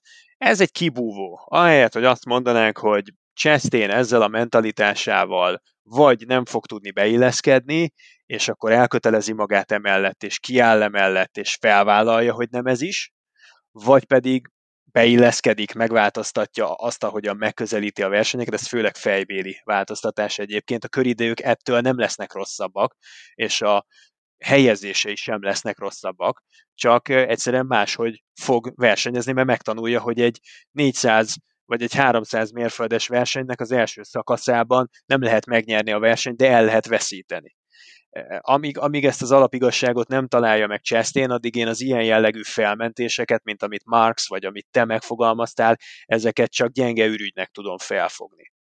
De most mondjuk a Coke 600-on láttad volna, hogy Chastain úgy, úgy rontott volna be a versenybe, mint elefánt a porcelánboltba? Mert én megmondom őszintén nem láttam ilyet. Tehát, hogy tényleg egy pár futamon észre lehet venni ezt az extra agresszivitást, de azért összességében nem gondolnám, hogy itt ő mindenkit szétbombász hétről hétre. Tehát a Coke 600-at nem biztos, hogy össze lehet hasonlítani. Szerintem a, a short track versenyzés az, ami a NASCAR-ban az igazi bajkeverésre lehetőséget ad. Másfél mérföldes pályán azért azért így kikipöckölgetni embereket ezzel az új autóval, ami hogyha törik, akkor nagyon törik, hogyha üt, akkor nagyon nagyot üt, az tényleg életveszélyes. De a short azok, amikor tényleg ott van a kezedben az előtted haladónak a sorsa és elég egy nagyon picit, egy fél méterrel vagy kettővel később fékezni, és ők azt nagyon érzik ám ezen a szinten, ők végtelenül érzik, és be tudod állítani úgy, hogy az egy, az egy baleset, az egy, az, egy, az egy elmért féktáv, az egy pillanatnyi gumikopás, egy, egy tapadásvesztés, vagy valami, de közben nagyon jól tudod, hogy hát teljesen szándékosan forgattad ki az előttet haladó Chastain is.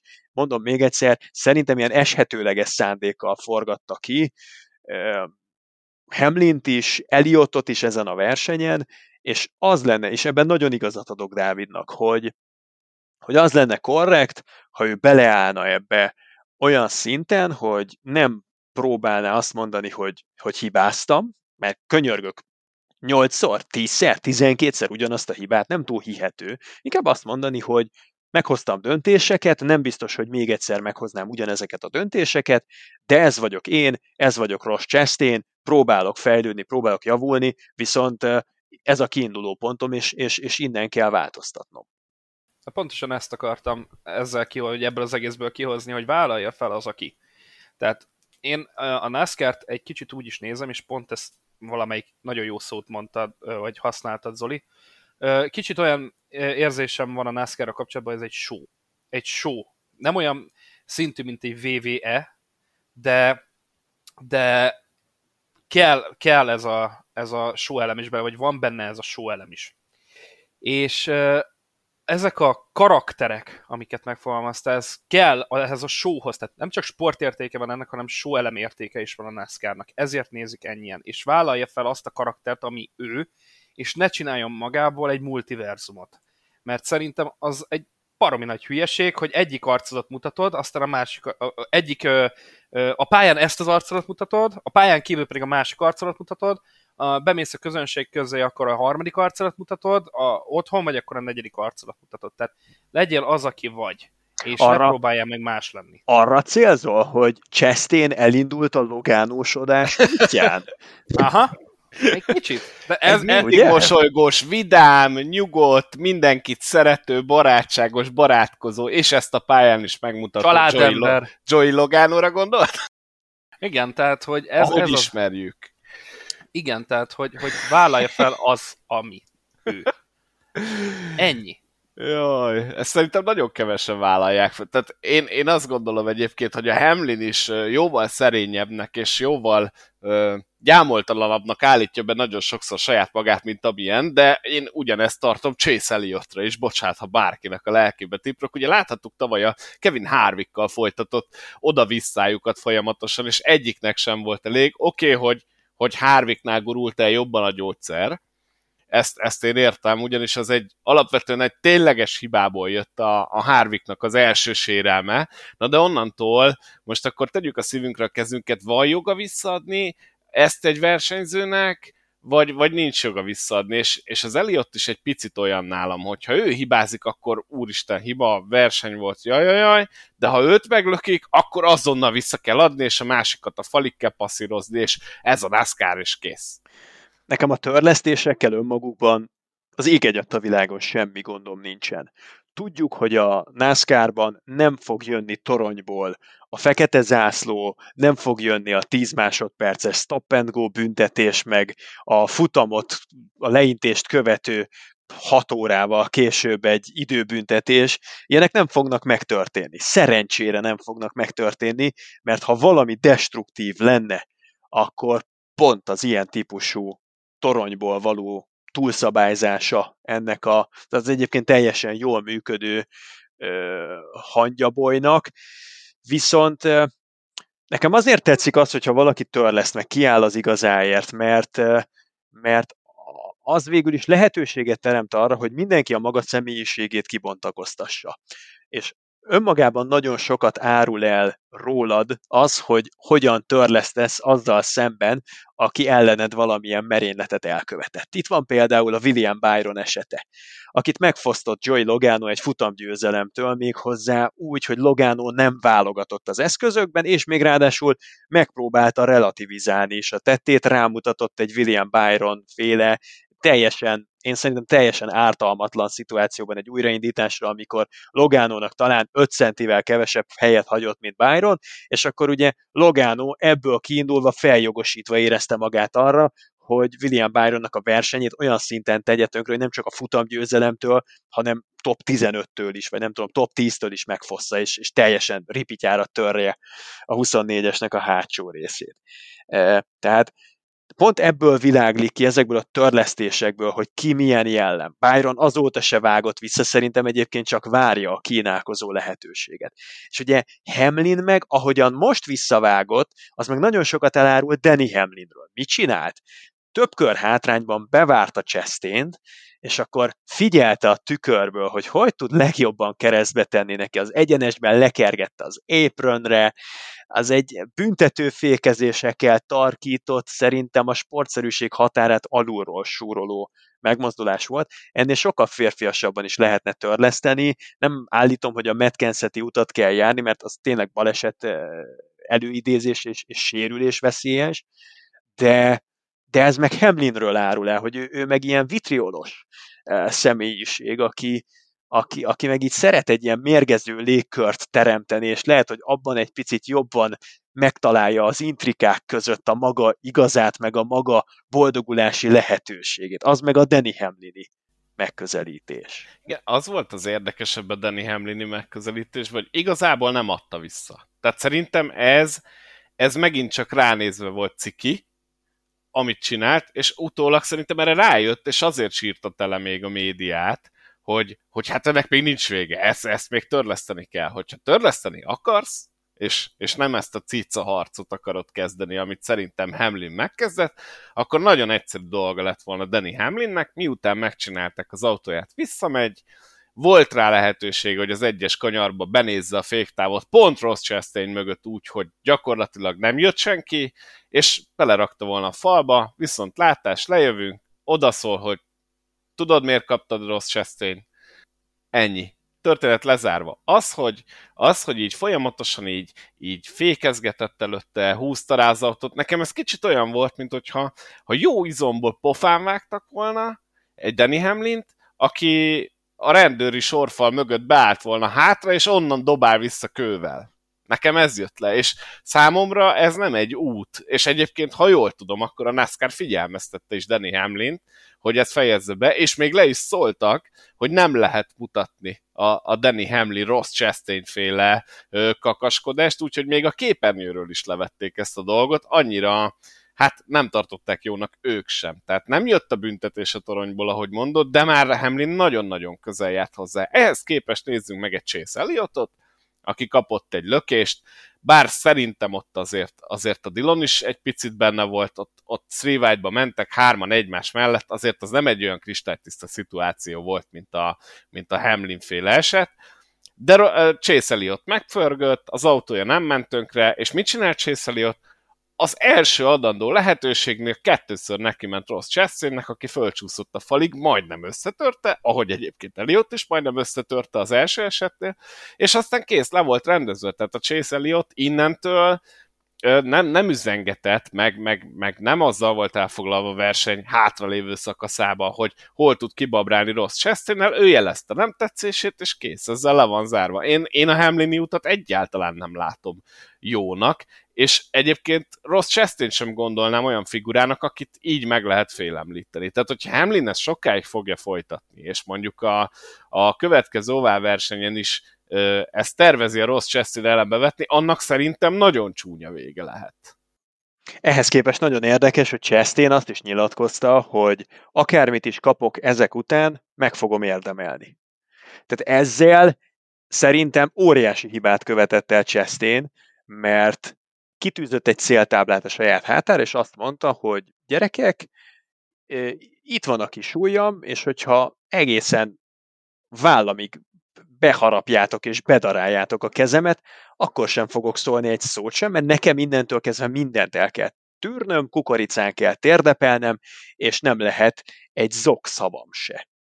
Na hát ez a probléma, igen, tehát, hogy itt most á, e, ez, ez az, amit mondtam, hogy adod az ártatlan bárányt, miközben a, pá, a pálya meg egy farkas vagy, és a többi farkas meg érzi a, a gyengeséget benned, akkor le fognak téged vadászni, tehát nem fognak azzal foglalkozni, hogy, hogy te hol állsz éppen, és ez nem most itt az alapszakaszban, főleg azokról van szó, akik futamat nyertek, hanem majd a playoffban lesz érdekes, hogy ott ki fogja visszaadni majd a másiknak azt, amit kapott az alapszakaszba. Tehát itt, itt elsősorban nem most kell figyelni ezeket a visszaadásokat majd, hanem a playoffba. És akkor lesznek majd az igazi nagy megmondások, mert hogyha valaki a playoffban esik ki egy ilyennek köszönhetően, és ugye azt se fogja büntetni a NASCAR, tehát a NASCAR ugyanúgy le fogja tojni magasról, hogy most ez az alapszakaszban, vagy a playoffban történik ez a történet, és ott sokkal csúnyább ö, lesz ennek a történetnek a vége, mert onnan már nem fog tudni feljönni az az illető. Tehát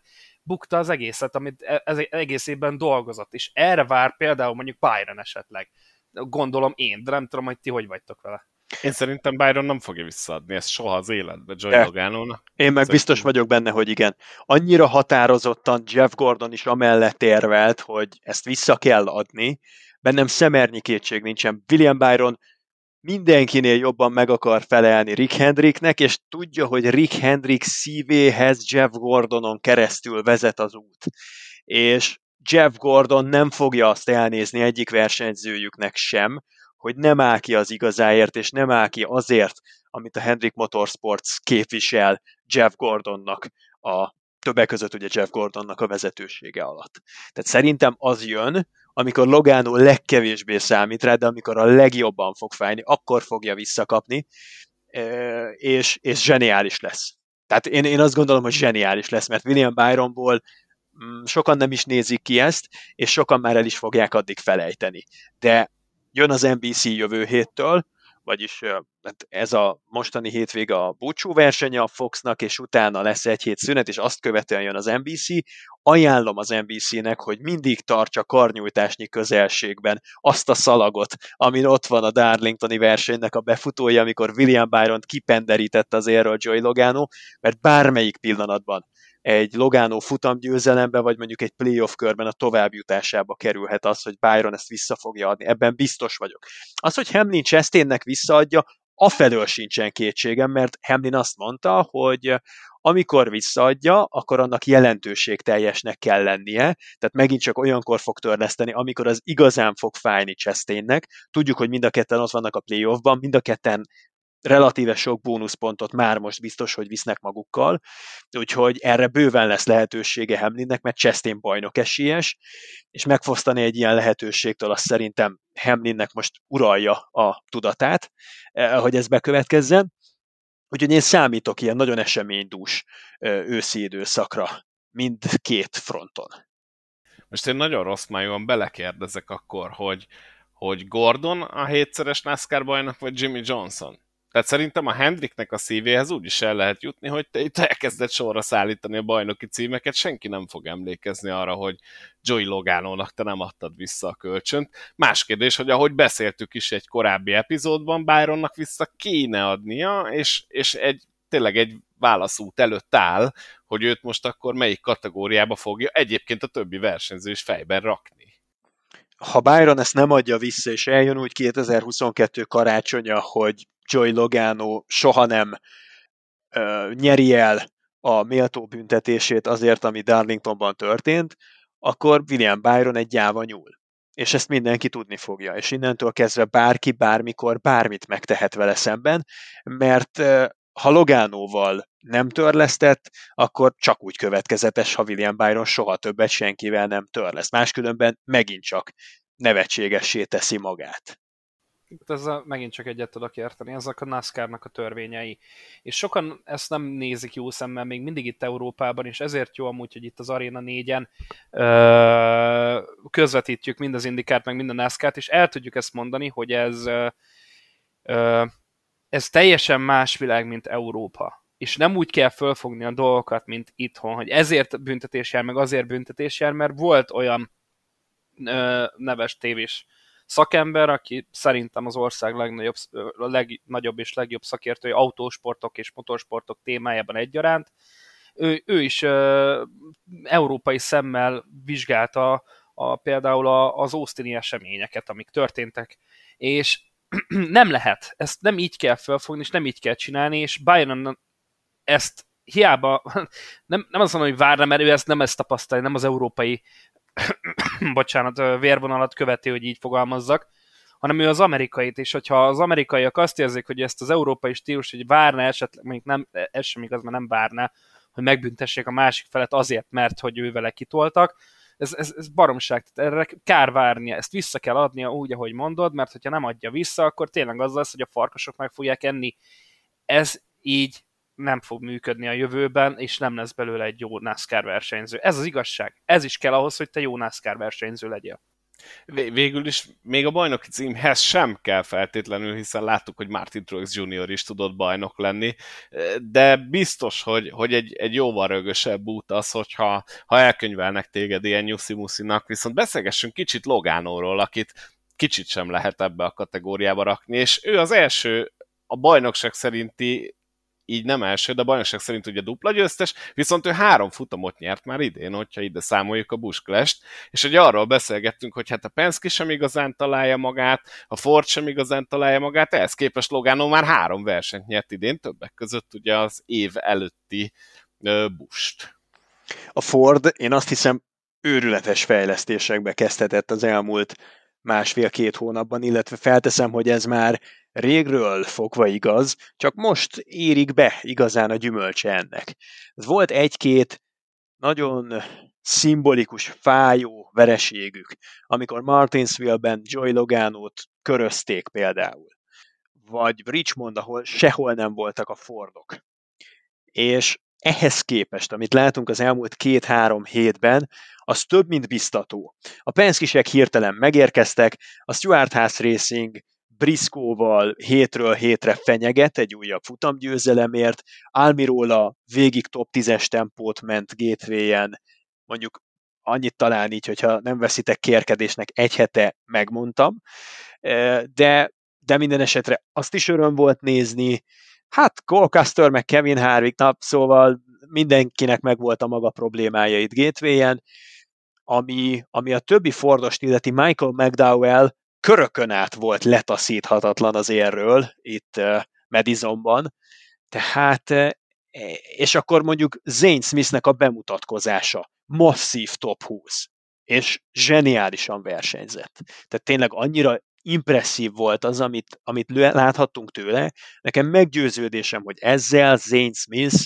hosszú-hosszú évekre kivívta magának a respektet, és már csak néhány jó teljesítményt kell összehoznia, amikor így beugróként lehetőséget kap, mert fog kapni, az nyilvánvaló, és, és, és jó esél egy track bajnoki címmel, Xfinity-ben oda fog kerülni jövőre a húsos fazék közelébe. Úgyhogy a Fordosok jönnek fölfelé, nem csak a jelenben, de a jövőben is látok nagyon biztató jelenségeket, úgyhogy majdnem azt mondom, hogy nekik dolgozik az idő. Egyébként ugye Zane Smithről el kell mondani, hogy a Covid pozitív tesztet produkáló Chris Busher helyére ült be a 17-esbe, ugye a Rush Fenway Keselowski Racingbe, és ugye Brett Keselowski hívta föl személyesen. Úgyhogy ahogy elmondtad a közvetítésben is, Zoli Smithnek megremegett a lába abba a telefonba, azért ez hatalmas sztori, nem? Hogy így ülsz otthon, és akkor csörög a telefon, és egy Brett Keselowski hív, hogy szia, figyelj, be kéne ugrani innen a trackból a, a Cup Series-be, mit szólsz, ráérsz?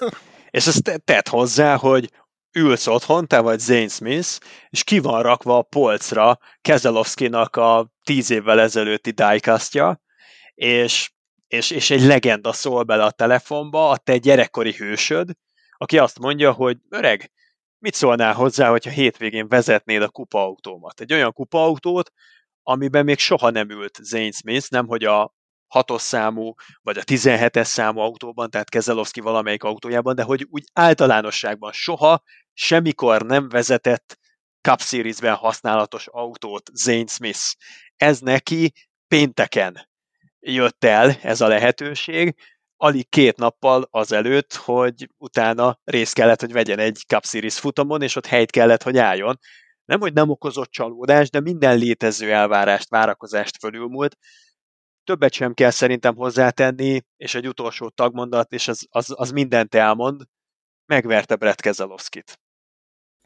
Igen, ez biztos, hogy egy hatalmas hétvége volt Zane Smith számára. A Castert egyébként nyugodtan uh, szíthatjuk, rendkívül rosszul ment ezen a futamon, tehát én ezt is elismerem. Most nem a csapat, nem, ez Cole Caster volt, egyáltalán nem találta az íveket, szerintem a gumikkal sem tudott jól bánni. Hát azért van, van olyan, amikor elveszíti a fonalat, és itt jogosak azok a kritikák, amiket meg szoktál fogalmazni, Zoli, hogy hát nem egy bajnok aspiráns versenyzőről van szó, tehát én ezzel tisztában vagyok, nyugodtan beszélni. Ha már, ha már a magyarországi Colcaster fanklubnak az elnöke és tagsága egy szemében ezt mondja, ki vagyok én, hogy ezzel vitatkozzak, Boszkó?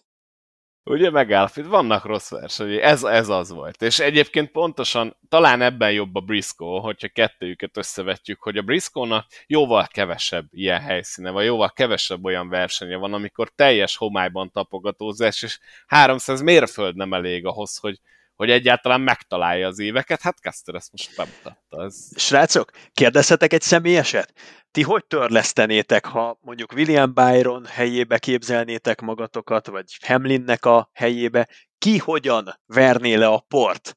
Joy Loganon, vagy Ross Chastainen, azok után, hogy, hogy egy vitathatatlanul e, sérelmes helyzetet idéztek elő a rovásotokra. De nekem most hirtelen a Feláldozhatók című film jutott eszembe, abból is az első rész, amikor van a Sylvester stallone nagyon üldözik, és ilyen autós üldözés van, a film másik felében történik, és leszorítja az egyik rossz fiú, a másik rossz fiút az ultra, és csak annyit mond, hogy hoppá. Na nekem körülbelül ennyi lenne a történet, hogy így pici pöckölés így valamelyik irányból, ahonnan remélhetőleg nem akkora ütést adok neki, meg kap egyet valaki mástól, vagy a faltól, tehát nem okozok súlyos sérülést, csak egy olyan pöcit, mint amit csinált mondjuk Logano, és így annyit mondanék a rádióba, megnyomnám direkt a gombot, hogy hoppá, és ennyivel lezárnám a történetet. Szerintem nagyon fontos az, hogy alapvetően körülbelül hasonló mértékben ad vissza. Ugye ezért nem tartom jogosnak a Joey Logano féle brutalitást, amit a Byronnal szemben elkövetett, bár én szerintem van abban valami, amit a Logano mond annál az esetnél, hogy ő falra lett szorítva, és lehetett volna ennek sokkal rosszabb vége, mert tényleg, hogyha ott ki van tekerve a kormány, és úgy csípi meg a falat, hogy Byron felszorította. Ugye ezt mondta a Cory Lajo is, hogy behozzam a műsorba, hogy hát ott azért a Logánónak volt igaza. Volt bizony, és tényleg végződhetett volna rosszabbul, de nem végződött. Tehát éppen ezért tartom rendkívül fontosnak az, hogy ugyanolyan mértékben próbáld meg ezt visszaadni, tehát a Logánónak is azt kellett volna csinálni, hogy egy nagyon pici pöckölés a Byronnak, utána egy nagyon picit a fal felé tolja, megelőzi, és még így is egy ünnepelt hős lehetett volna azon a bizonyos futamon. A Hamlin esetében én, ahogy már elmondtam, nem tartom jónak azt, hogy telesírta a párnáját, telesírta az interjúkat, telesírta az internetet, telesírta a Twittert. Szerintem ez nem egy NASCAR pilótának a, a, az ismérve, vagy nem egy, nem egy jó hozzáállás. A Hamlinnek azt kellett volna csinálnia, hogyha ezt tényleg törleszteni akarná, hogy nem beszél róla, meg nem mutogat, meg nem hátulról dobálózik, hanem egész egyszerűen visszajön, és falba rakja rossz Chastain és akkor a Chastain lejött volna, és elmondta volna, hogy tudom, miért kaptam, kész, téma lezárva, haladjunk tovább, elnézést kérek Hamlintől, nem volt szándékos. És akkor ez mindenki megérti, és túl vagyunk rajta. Oké, okay, hogy tök jók ezek a storyline-ok, na de könyörgöm, Hamlin az egész futamon azon volt, hogy tönkre tegye rossz Chastain versenyét. Most akkor majd még egy futamon ez el lesz, meg majd még egy, meg még, és mi jogosítja föl, és akkor innentől vágunk át szerintem a Kevin Harvicki agyhalálba, hogy, hogy túlpörög a témán. És e, pontosan ezért nevettem tavaly a Hárvikon, hogy ennyire nem lehetett, olyan volt a Hárvik, és mint egy pukkancs, érted, aki ott ugrált végig Chase Elliottnak, és már lehetett látni Ellioton, hogy már annyira unja, hogy már tényleg bemegyünk a kamionba, megbeszéljük, utána vissza, és megint vissza, és tehát, hogy oké, okay, jó a sztori, mert jó a sztori, és végül azért az Elliot elég frappásan zárta le a tavalyi, tavalyi évet, ugyanis amikor Harvick kiesett a playoffból, akkor azt nyilatkozta Elliot, hogy Merry Off-Season and a Happy Christmas, ugye, hogy hát akkor boldog karácsonyt kívánt Kevin Harvicknak, és akkor ő innentől kiszállt a buliból. Hát nehogy egyébként a Hamlin is így járjon. Elliot az, az abszolút nyertesen került ki abból a helyzetből, pedig amit ő csinált, az számomra ugyanazt idézi, mint amit Hamlin adott elő most Chastain-nel, ugye több kör hátrányba került, és azt követően visszállt a pályára, és lekörözöttként direkt feltartotta Harvikot. Pont ugyanaz, mint amit Hamlin előadott Chastain-nel.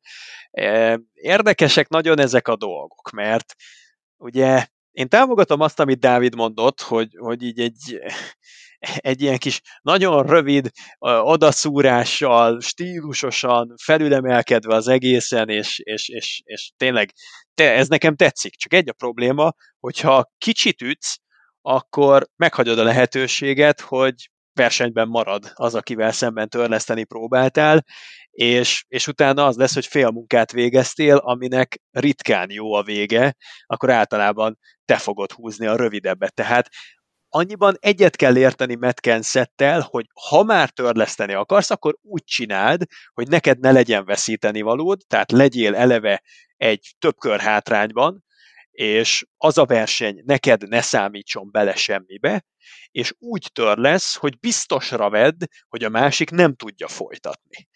Legyen és... így. Tehát, hogy e, akkor legyen így, én erre gondoltam, ha. hogy tehát az lenne a legfontosabb a fejemben, hogy egy olyan pillanat legyen, amikor csak ketten vagyunk. Tehát tudom ha. nagyon jól, hogy, hogy nem lesz abban a sztoriban más benne, mert azt szeretném elkerülni.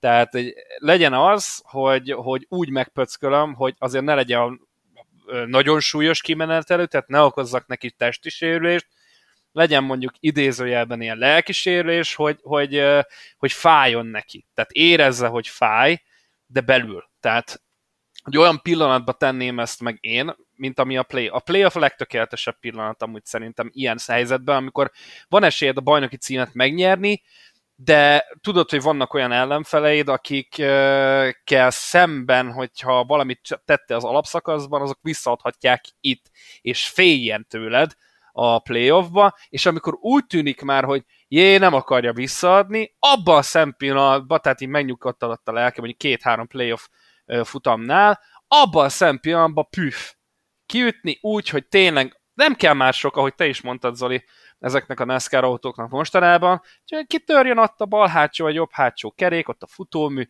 szevasz, tavasz, viszontlátás, abból már nem lesz folytatás, és akármikor adja ott nekem vissza abba az évben, az már úgyse érne nálam semmit. Szóval én valahogy így csinálnám meg a történetet.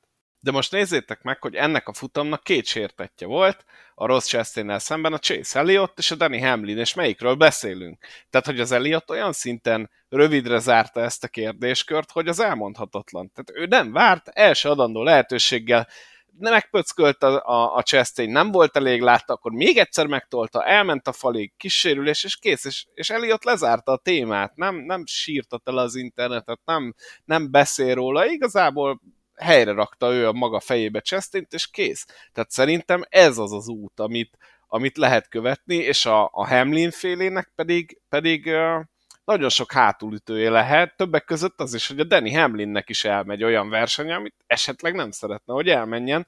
Egyébként én a, a Chastain nem tartom ilyen félős gyereknek, abba teljesen igazad van, Zoli, hogy céltáblát tett a hátára, ez, ez szerintem butaság volt részéről. Hát figyelj, de... meghirdette saját magára a kilövési szezon. Igen, igen, úgy, hogy egyébként a Hamlin egy teljes versenyt fordított arra, hogy neki rossz legyen. Tehát, hogy nem is értem ezt. Igen, igen. Nekem amúgy az a legszimpatikusabb, csak ehhez kell egy, egy partner, aki, aki ezt hajlandó előadni, az a legelegánsabb, meg az a legstílszerűbb, amikor úgy törlesztesz, hogy igazából nem törlesztesz, csak a másiknak a lelkiismeretét hívod elő, és ő majd magától elvégzi a munkát. Ez volt az Eliotnak a Harvikkal szembeni fellépése, amikor Eliot annyira sugalta mindig, hogy ennek lesz még valamiféle következménye, hogy végül nem kellett a valós fizikai kontaktus, hanem Kevin Harvick így belelovalta magát ebbe az egészbe, és egy picit beleremegett a féktávon. Tehát az, amikor meg tudod félemlíteni az ellenfeledet, az, amikor már önmagában a jelenléted, a közelséged, az aurát képes elindítani a dominót, anélkül, hogy ténylegesen te ráfújnál az első dominó darabra, na az, az az igazi bosszú.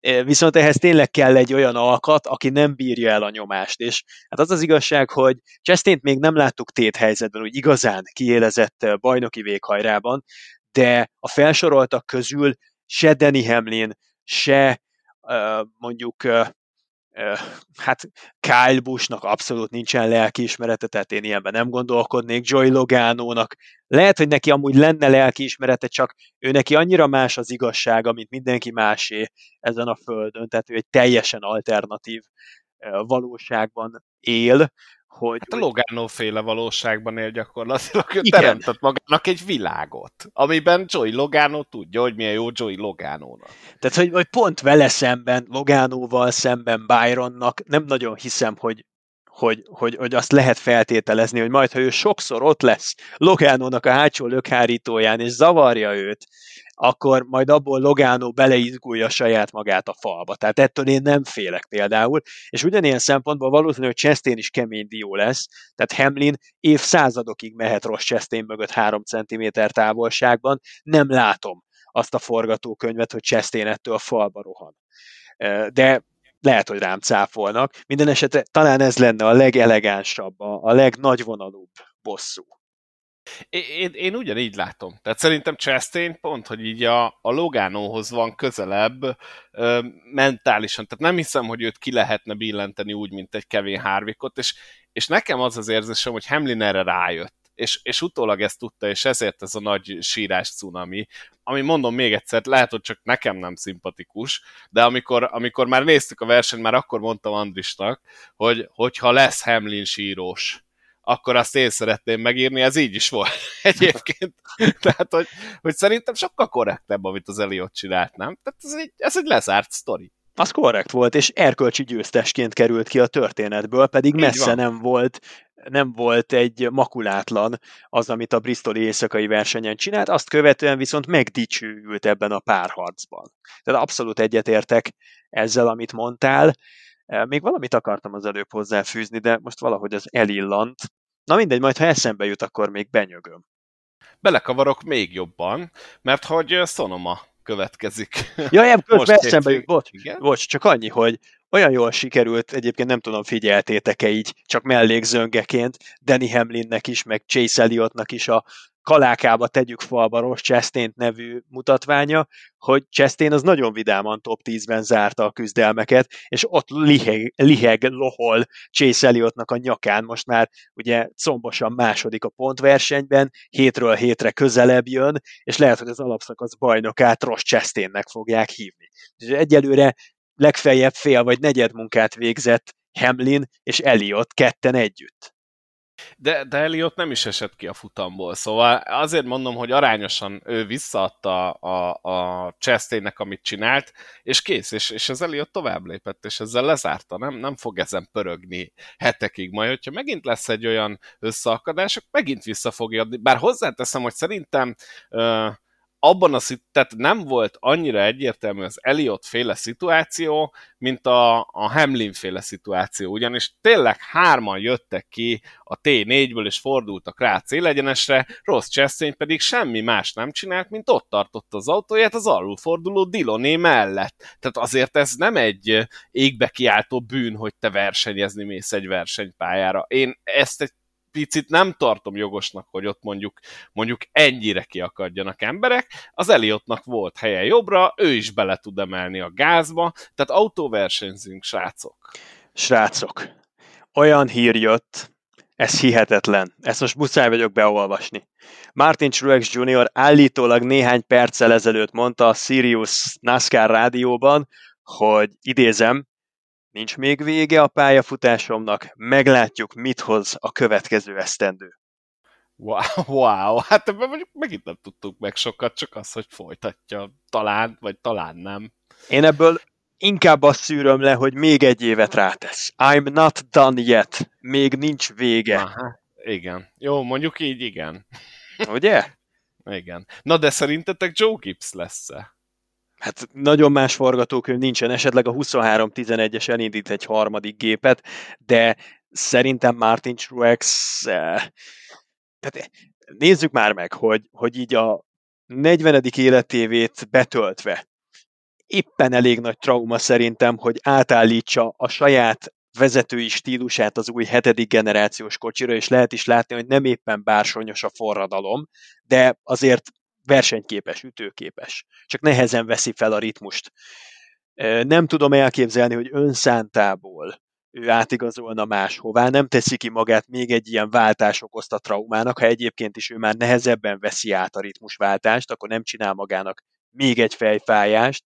Másrészt pedig én úgy tudom, hogy a Joe Gibbsnél élvezi a bizalmat, tehát csak Truexen múlik, hogy 2023-ban visszatére, hogyha ő szeretne versenyezni, akkor tártkarokkal fogadják, betonbiztos szponzorai vannak, nagyon jó csapata van, Cole Pern éppen most jön vissza Szonomára, beugrik versenymérnökösködni egy kicsit, úgyhogy eh, rég állt olyan jól Martin Truexnek a csillagzata, mint ezen a mai napon, ha igaz ez a bejelentés, hogy, hogy elhintette, jövőre is vannak még tervei. Tavaly meg Szonomában dobogós volt, hogyha jól emlékszem, uh, Truex, úgyhogy ezek még adhatnak neki még itt talán egy plusz lendületet is, hogy megszerezze a győzelmet. Nagyon jól, jól emlékszel. Nagyon jól szokott menni a road pályákon, főleg Sonoma, de szerintem Watkins Glen sem lesz olyan rossz neki, az Indy Roadon is teremhet neki babér, Charlotte Rovát is majdnem megnyerte 2018-ban, amikor Jimmy Johnson elfelejtett elfordulni az utolsó sikánnál, tehát igen, szerintem Truex messze, messze nem írta még ki magát ebből a játékból. Nagy szám lenne, hogyha ha most egy igazán mély merítést tudna csinálni a playoffban, és mondjuk egy ilyen szezon végén, amikor már a visszavonulását vizionálták, meg sokan temették, akkor oda pakolná magát a legvégére. Szerintem hát- simán benne van a pakliban. Egy nagyon pici szikra kellene, hogy igazán lángra lobbanjon megint, mert a motivációját viszont elveszíteni látszott egy kicsit Truex az utóbbi hónapokban, de hogyha jönne egy pici áttörés, az szerintem sokáig repíthetné őt. Hát ha más nem, akkor itt tényleg Szonomában megvan neki minden esélye arra, hogy ez, ez összejöjjön, és hogyha behúzza a győzelmet, akkor ott van biztosan a playoff hely, és akkor már tudja akkor ezek szerint a jövő hét, mert most már elhintette a tömeggel, hogy akkor oké, okay, srácok, leszek jövőre, és akkor ez szerintem nekem legalábbis az én szememben azt mutatja, hogy fejben ott van, ott is lesz ebben az évben, és szerintem újra kivirágozhat, de tényleg úgy igazán. Tehát nem áll rosszul most sem a bajnokságban, tehát nem, nem úgy beszéljünk róla, hogy ő már egy kiöregedett valaki, akinek nincs esélye ebben a szezonban, bőven megvan az esélye, hogy valami nagyot durrancsa, hogy te is mondod, csak e, tényleg ez az egyetlen egy dolog, és de lehet, hogy most az, ez meg fog történni ez a dobogó, vagy a, igazából ez a győzelem, ami kellene neki, és akkor onnantól kezdve irány a csillagoség.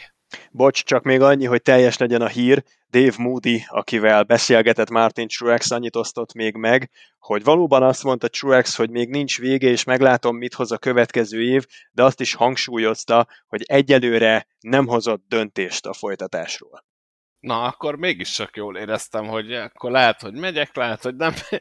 Egyébként hetek óta ez van True Excel, hogy ő mondja, hogy nagyon sokat gondolkodott azon, hogy van-e értelme folytatni, és nekem ami nagyon tetszett True Excel kapcsolatban, hogy ő azt mondta, hogy akkor látja értelmét a folytatásnak, hogyha versenyképesen tud menni, már pedig jelen állás szerint egyébként versenyképesen tud menni, de itt is lehetett érezni azt a pici uh, hiányérzetet, még talán Truex részéről is, hogy hát a versenyképes meg a bajnok aspiráns között azért van egy nagyon vékony válaszvonal, és ő inkább az utóbbit favorizálna, és az, az az út még egyelőre nincs meg. És én azt gondolom, hogy a Truex akkor fogja kimondani azt, hogy igen, jövőre is megyek, hogyha biztossá válik, hogy ő egyébként a bajnoki címért tud harcolni ezzel az autóval. gateway simán megnyerhette volna. A végén az a négy kerékcserés stratégia egy olyan versenynek a végén, ahol a gumikopás, mint olyan nem nagyon létezett, az az, az legfeljebb csak a második számú opció lehetett, és ez megpecsételte Truexnek a sorsát. Tavaly pedig Kyle Larson legyőzéséhez ő volt a legközelebb, az utolsó körökig izgalmassá tette a végjátékot. Truex az egyik legalul értékeltebb versenyző, és hogyha így egyszeres bajnokként vonulna vissza, akkor a legnagyobb underachiever szerintem mondjuk az elmúlt 20 év NASCAR-jának, Úgyhogy én szerintem van még egy durranás benne, mert, mert minden adott ahhoz túl jó csapat és túl jó versenyző a 19-es gárdával Truexnek a házassága ahhoz, hogy ebből egy bajnoki cím ne jöjjön össze.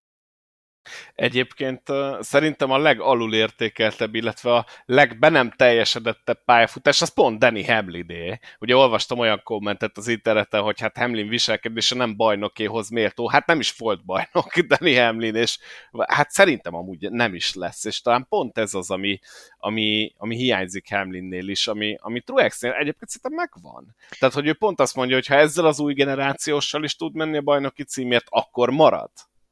Ezzel mindig szoktam vitatkozni, amikor valaki azt mondja, hogy Danny Hamlinnek a pályafutása nem teljes, és a Coca-Cola 600 óta még erősebbek az érveim.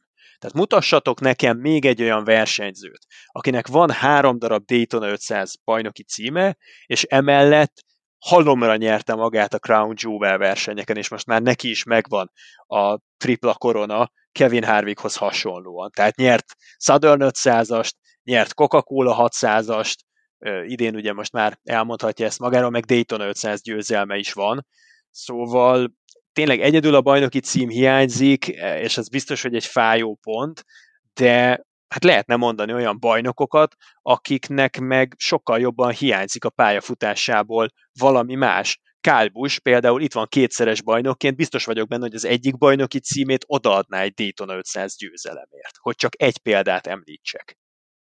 Igen, csak pont ettől nem lesz teljes a Danny Hamlin pályafutása, hogy mindig hozzá fogjuk tudni tenni, hogy de nem volt bajnok soha.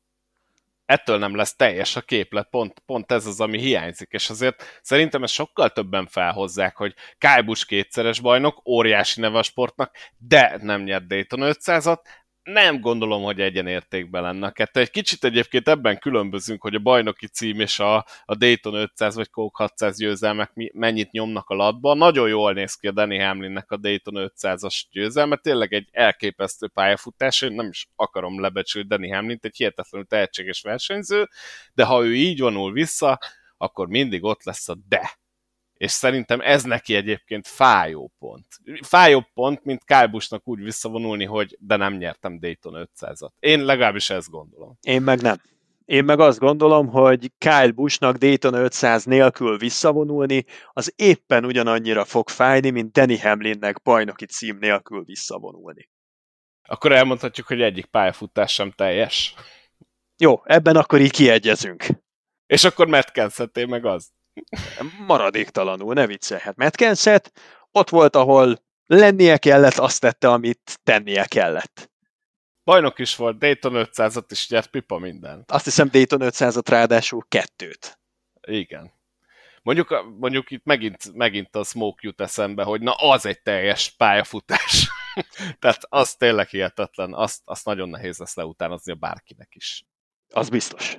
Főleg, ha még az indikár sikereket is mellé teszed. Igen, hát úgy mondom, hát azért az indikárba bajnokságot nyerni, NASCAR-ba bajnokságot nyerni, tényleg, hát az, az elképesztő. Ez az a kategória, amivel Jimmy Johnson is legfeljebb ugye a, a legmélyebb álmaiban barátkozhat, mert ez a labdajáték, ez, ez, ez meghaladja szerintem még azt is, ameddig ő el tudott jutni.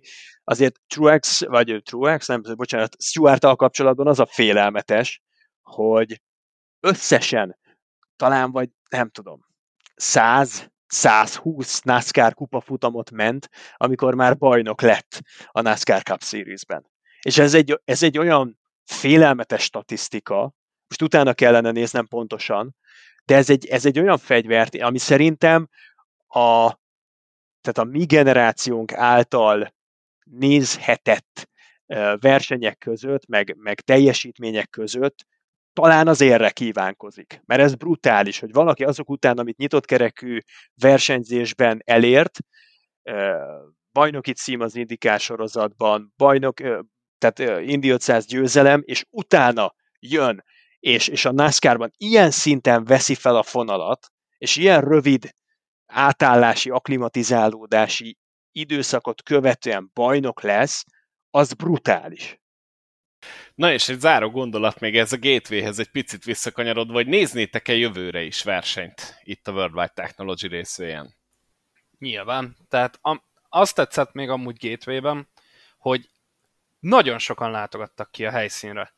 És már ezért, amúgy, amúgy, ha jól tudom, akkor hosszabbítottak is, tehát hogy a NASCAR az most lesz még gateway továbbra is. Igen.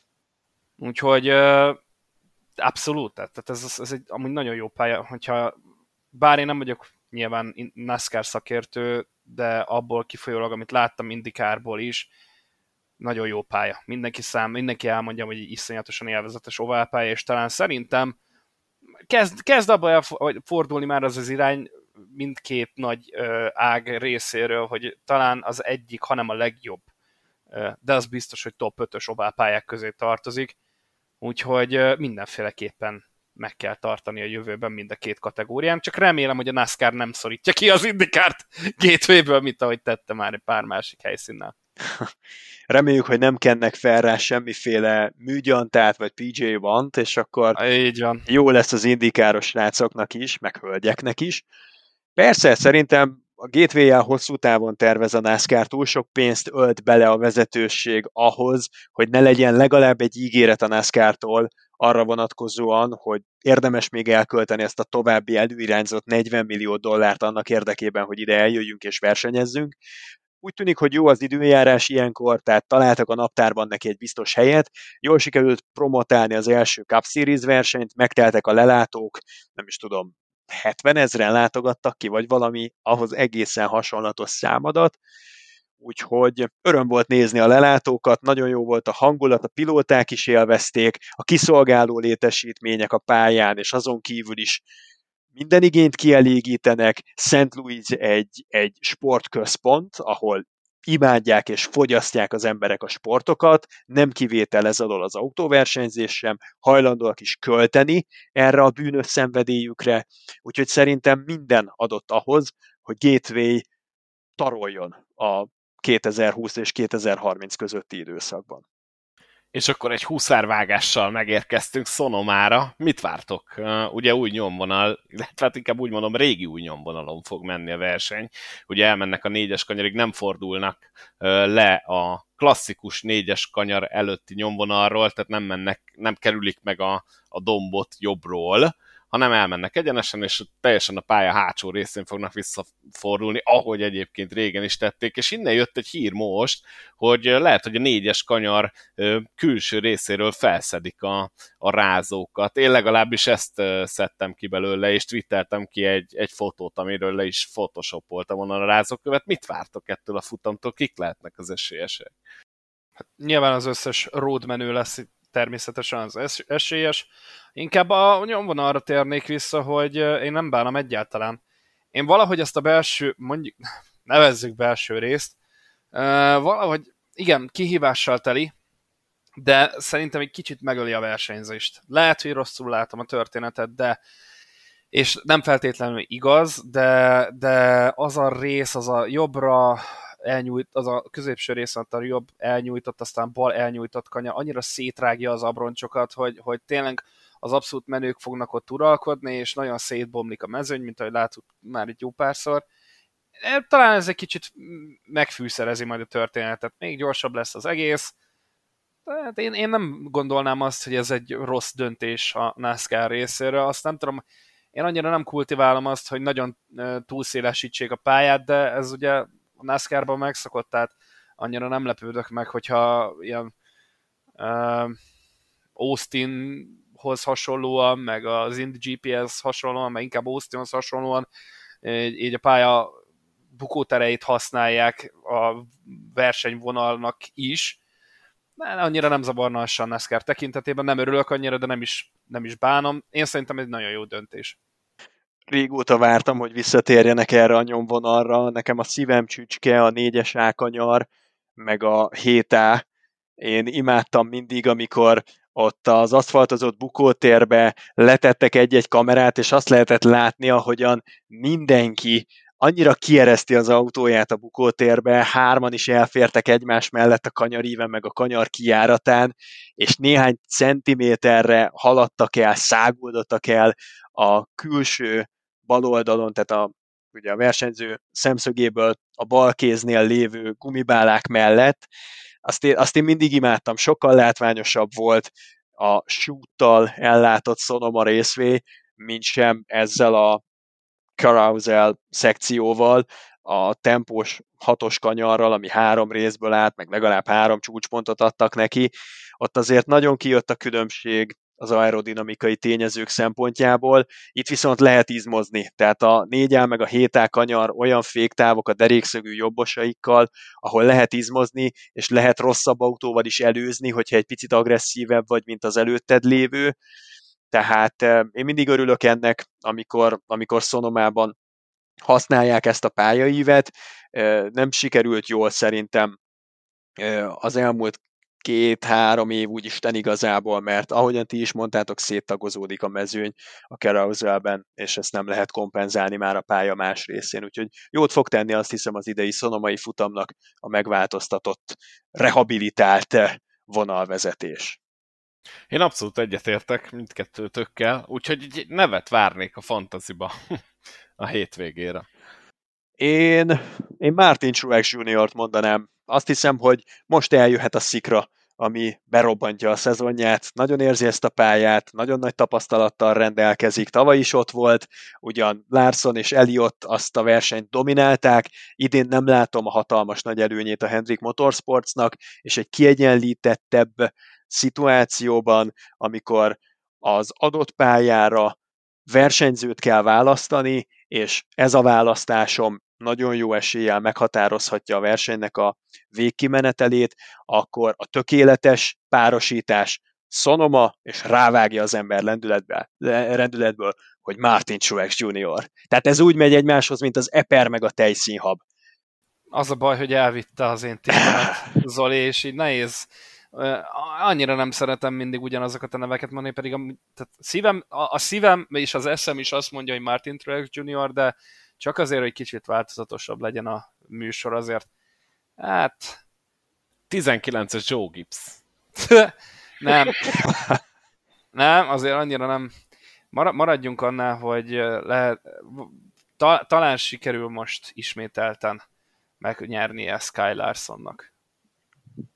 No, hát akkor én mondok egy nevet, akit régóta várunk, hogy győzni fog, és egyébként rótpályán sem rossz. Nem, nem Redik. Csak kíváncsi voltam, Zoli beleszólsz, hogy Tyler Reddick. Nem, van egy tippem, van egy tippem. Na, Bell. Mondd, hogy. Nem, ah. nem. Bell biztos, hogy benne lesz a fantazimba, de én nem Belt uh, várom itt uh, kivételesen jól szerepelni, hanem én azt gondolom, hogy AJ Almendingert érdemes lesz hmm. bedobni. Okay. Hiszen hát uh, hol máshol használnád el Almendingert, mint a Ródon. Ugye láthattuk, hogy Kotán is remekül ment, és hát igazából, hogyha nincs a chastain való kakaskodás, akkor azért megküzdhettek volna becsületesen is azért az első helyért, de mindketten tettek azért, hogy ez ne így legyen. Úgyhogy szerintem Almendinger jó pontokat fog hozni, és ő az, akit, akit más hétvégéken azért annyira előszeretettel nem dobálok be, úgyhogy ilyen kis takarék, takarékosság szempontjából én bemondanám AJ Almendingert, mint egy, mint egy jó választást. Gyakorlatilag az összes ródra, tehát nem csak ide, hanem, hanem gyakorlatilag mindenhova, de egyébként Bell is, Bell is benne lesz a fantazimba, hogy szerintem Larson, Elliot, és körülbelül még Chastain is és Martin Truex. Úgyhogy nagyjából szerintem ezekkel fogok nekivágni, de akkor legyen AJ Almendinger, akit én hivatalosan bemondok. És ezt a futamot vasárnapról hétfőre fél kettőkor láthatjuk, hogyha minden igaz. Ami megint jó későn van, és az Arena 4 vagy plusz? Arena 4 plusz, ugye? Plusz. Viszont nekem ez, ez a fél, fél kettő, ez, ez biztos, hogy jó időpont? E, nem. nem? én most ezt látom, mert megnyitom a másik naptárat is, de én most ezt látom. Szolomában nincsenek fények. Tehát nincsen villanyvilágítás. Igen, tudjátok, mit néztem be? Hogy ez a track. Igen. Tíz, tízkor lesz. Tíz órakor, így van, így van. És az... akkor Arena 4 plusz. Plusz. Uh, így van. Jó, de lesz track is, nézzétek azt is, ha tudjátok valahol, az viszont fél kettőkor van. De nem az Arena 4 pluszon. De nem az Arena 4 pluszon. Úgyhogy igen, hát ezek lesznek a hétvégén, Sonoma, várjuk a régi vonalvezetést. Én köszönöm szépen mindkettőtöknek, hogy eljöttetek, jó hosszú adást csináltunk megint. Aki idáig eljutott, drága hallgatók közül külön köszönet, lájkoljatok, meg osztatok, meg mondjátok el mindenkinek, hogy van ez a podcast, és akkor így tudunk egy kicsit terjeszkedni. Meg hogy szoktad mondani, Boszko, hogy a futóknak is üzenjünk valamit, én azt látom, hogy nem soká már egy maraton világcsúcsot azért be lehetne állítani. Tehát, hogyha valaki az elejétől fut, ahogyan elindult a podcast, akkor most kellene ugye a 42 ezredik méterre kanyarodni lassacskán. Igen, ugye azt a felénél, felénél találtam ki, ezt még nagyon régen, még a kerékvetőnél, hogy a felénél bemondom, hogy most forduljanak meg, meg körülbelül még egyszer ugyanennyi van vissza, úgyhogy aki most fordulna meg, attól elnézést, mert egy ilyen két óra csöndet, vagy, vagy újra hallgatja visszafele, és, és akkor... Visszafele, igen. A... Visszafele, és hát talál benne valami sátáni szöveget, mint ahogy pár, pár éve, már Amerika, ugye? A, már Amerika, igen, tehát egy pár évtizedes sztori ez. Na mindegy, hosszú. Jó, tehát köszönjük szépen a figyelmet, szervusztok, sziasztok! Sziasztok! sziasztok.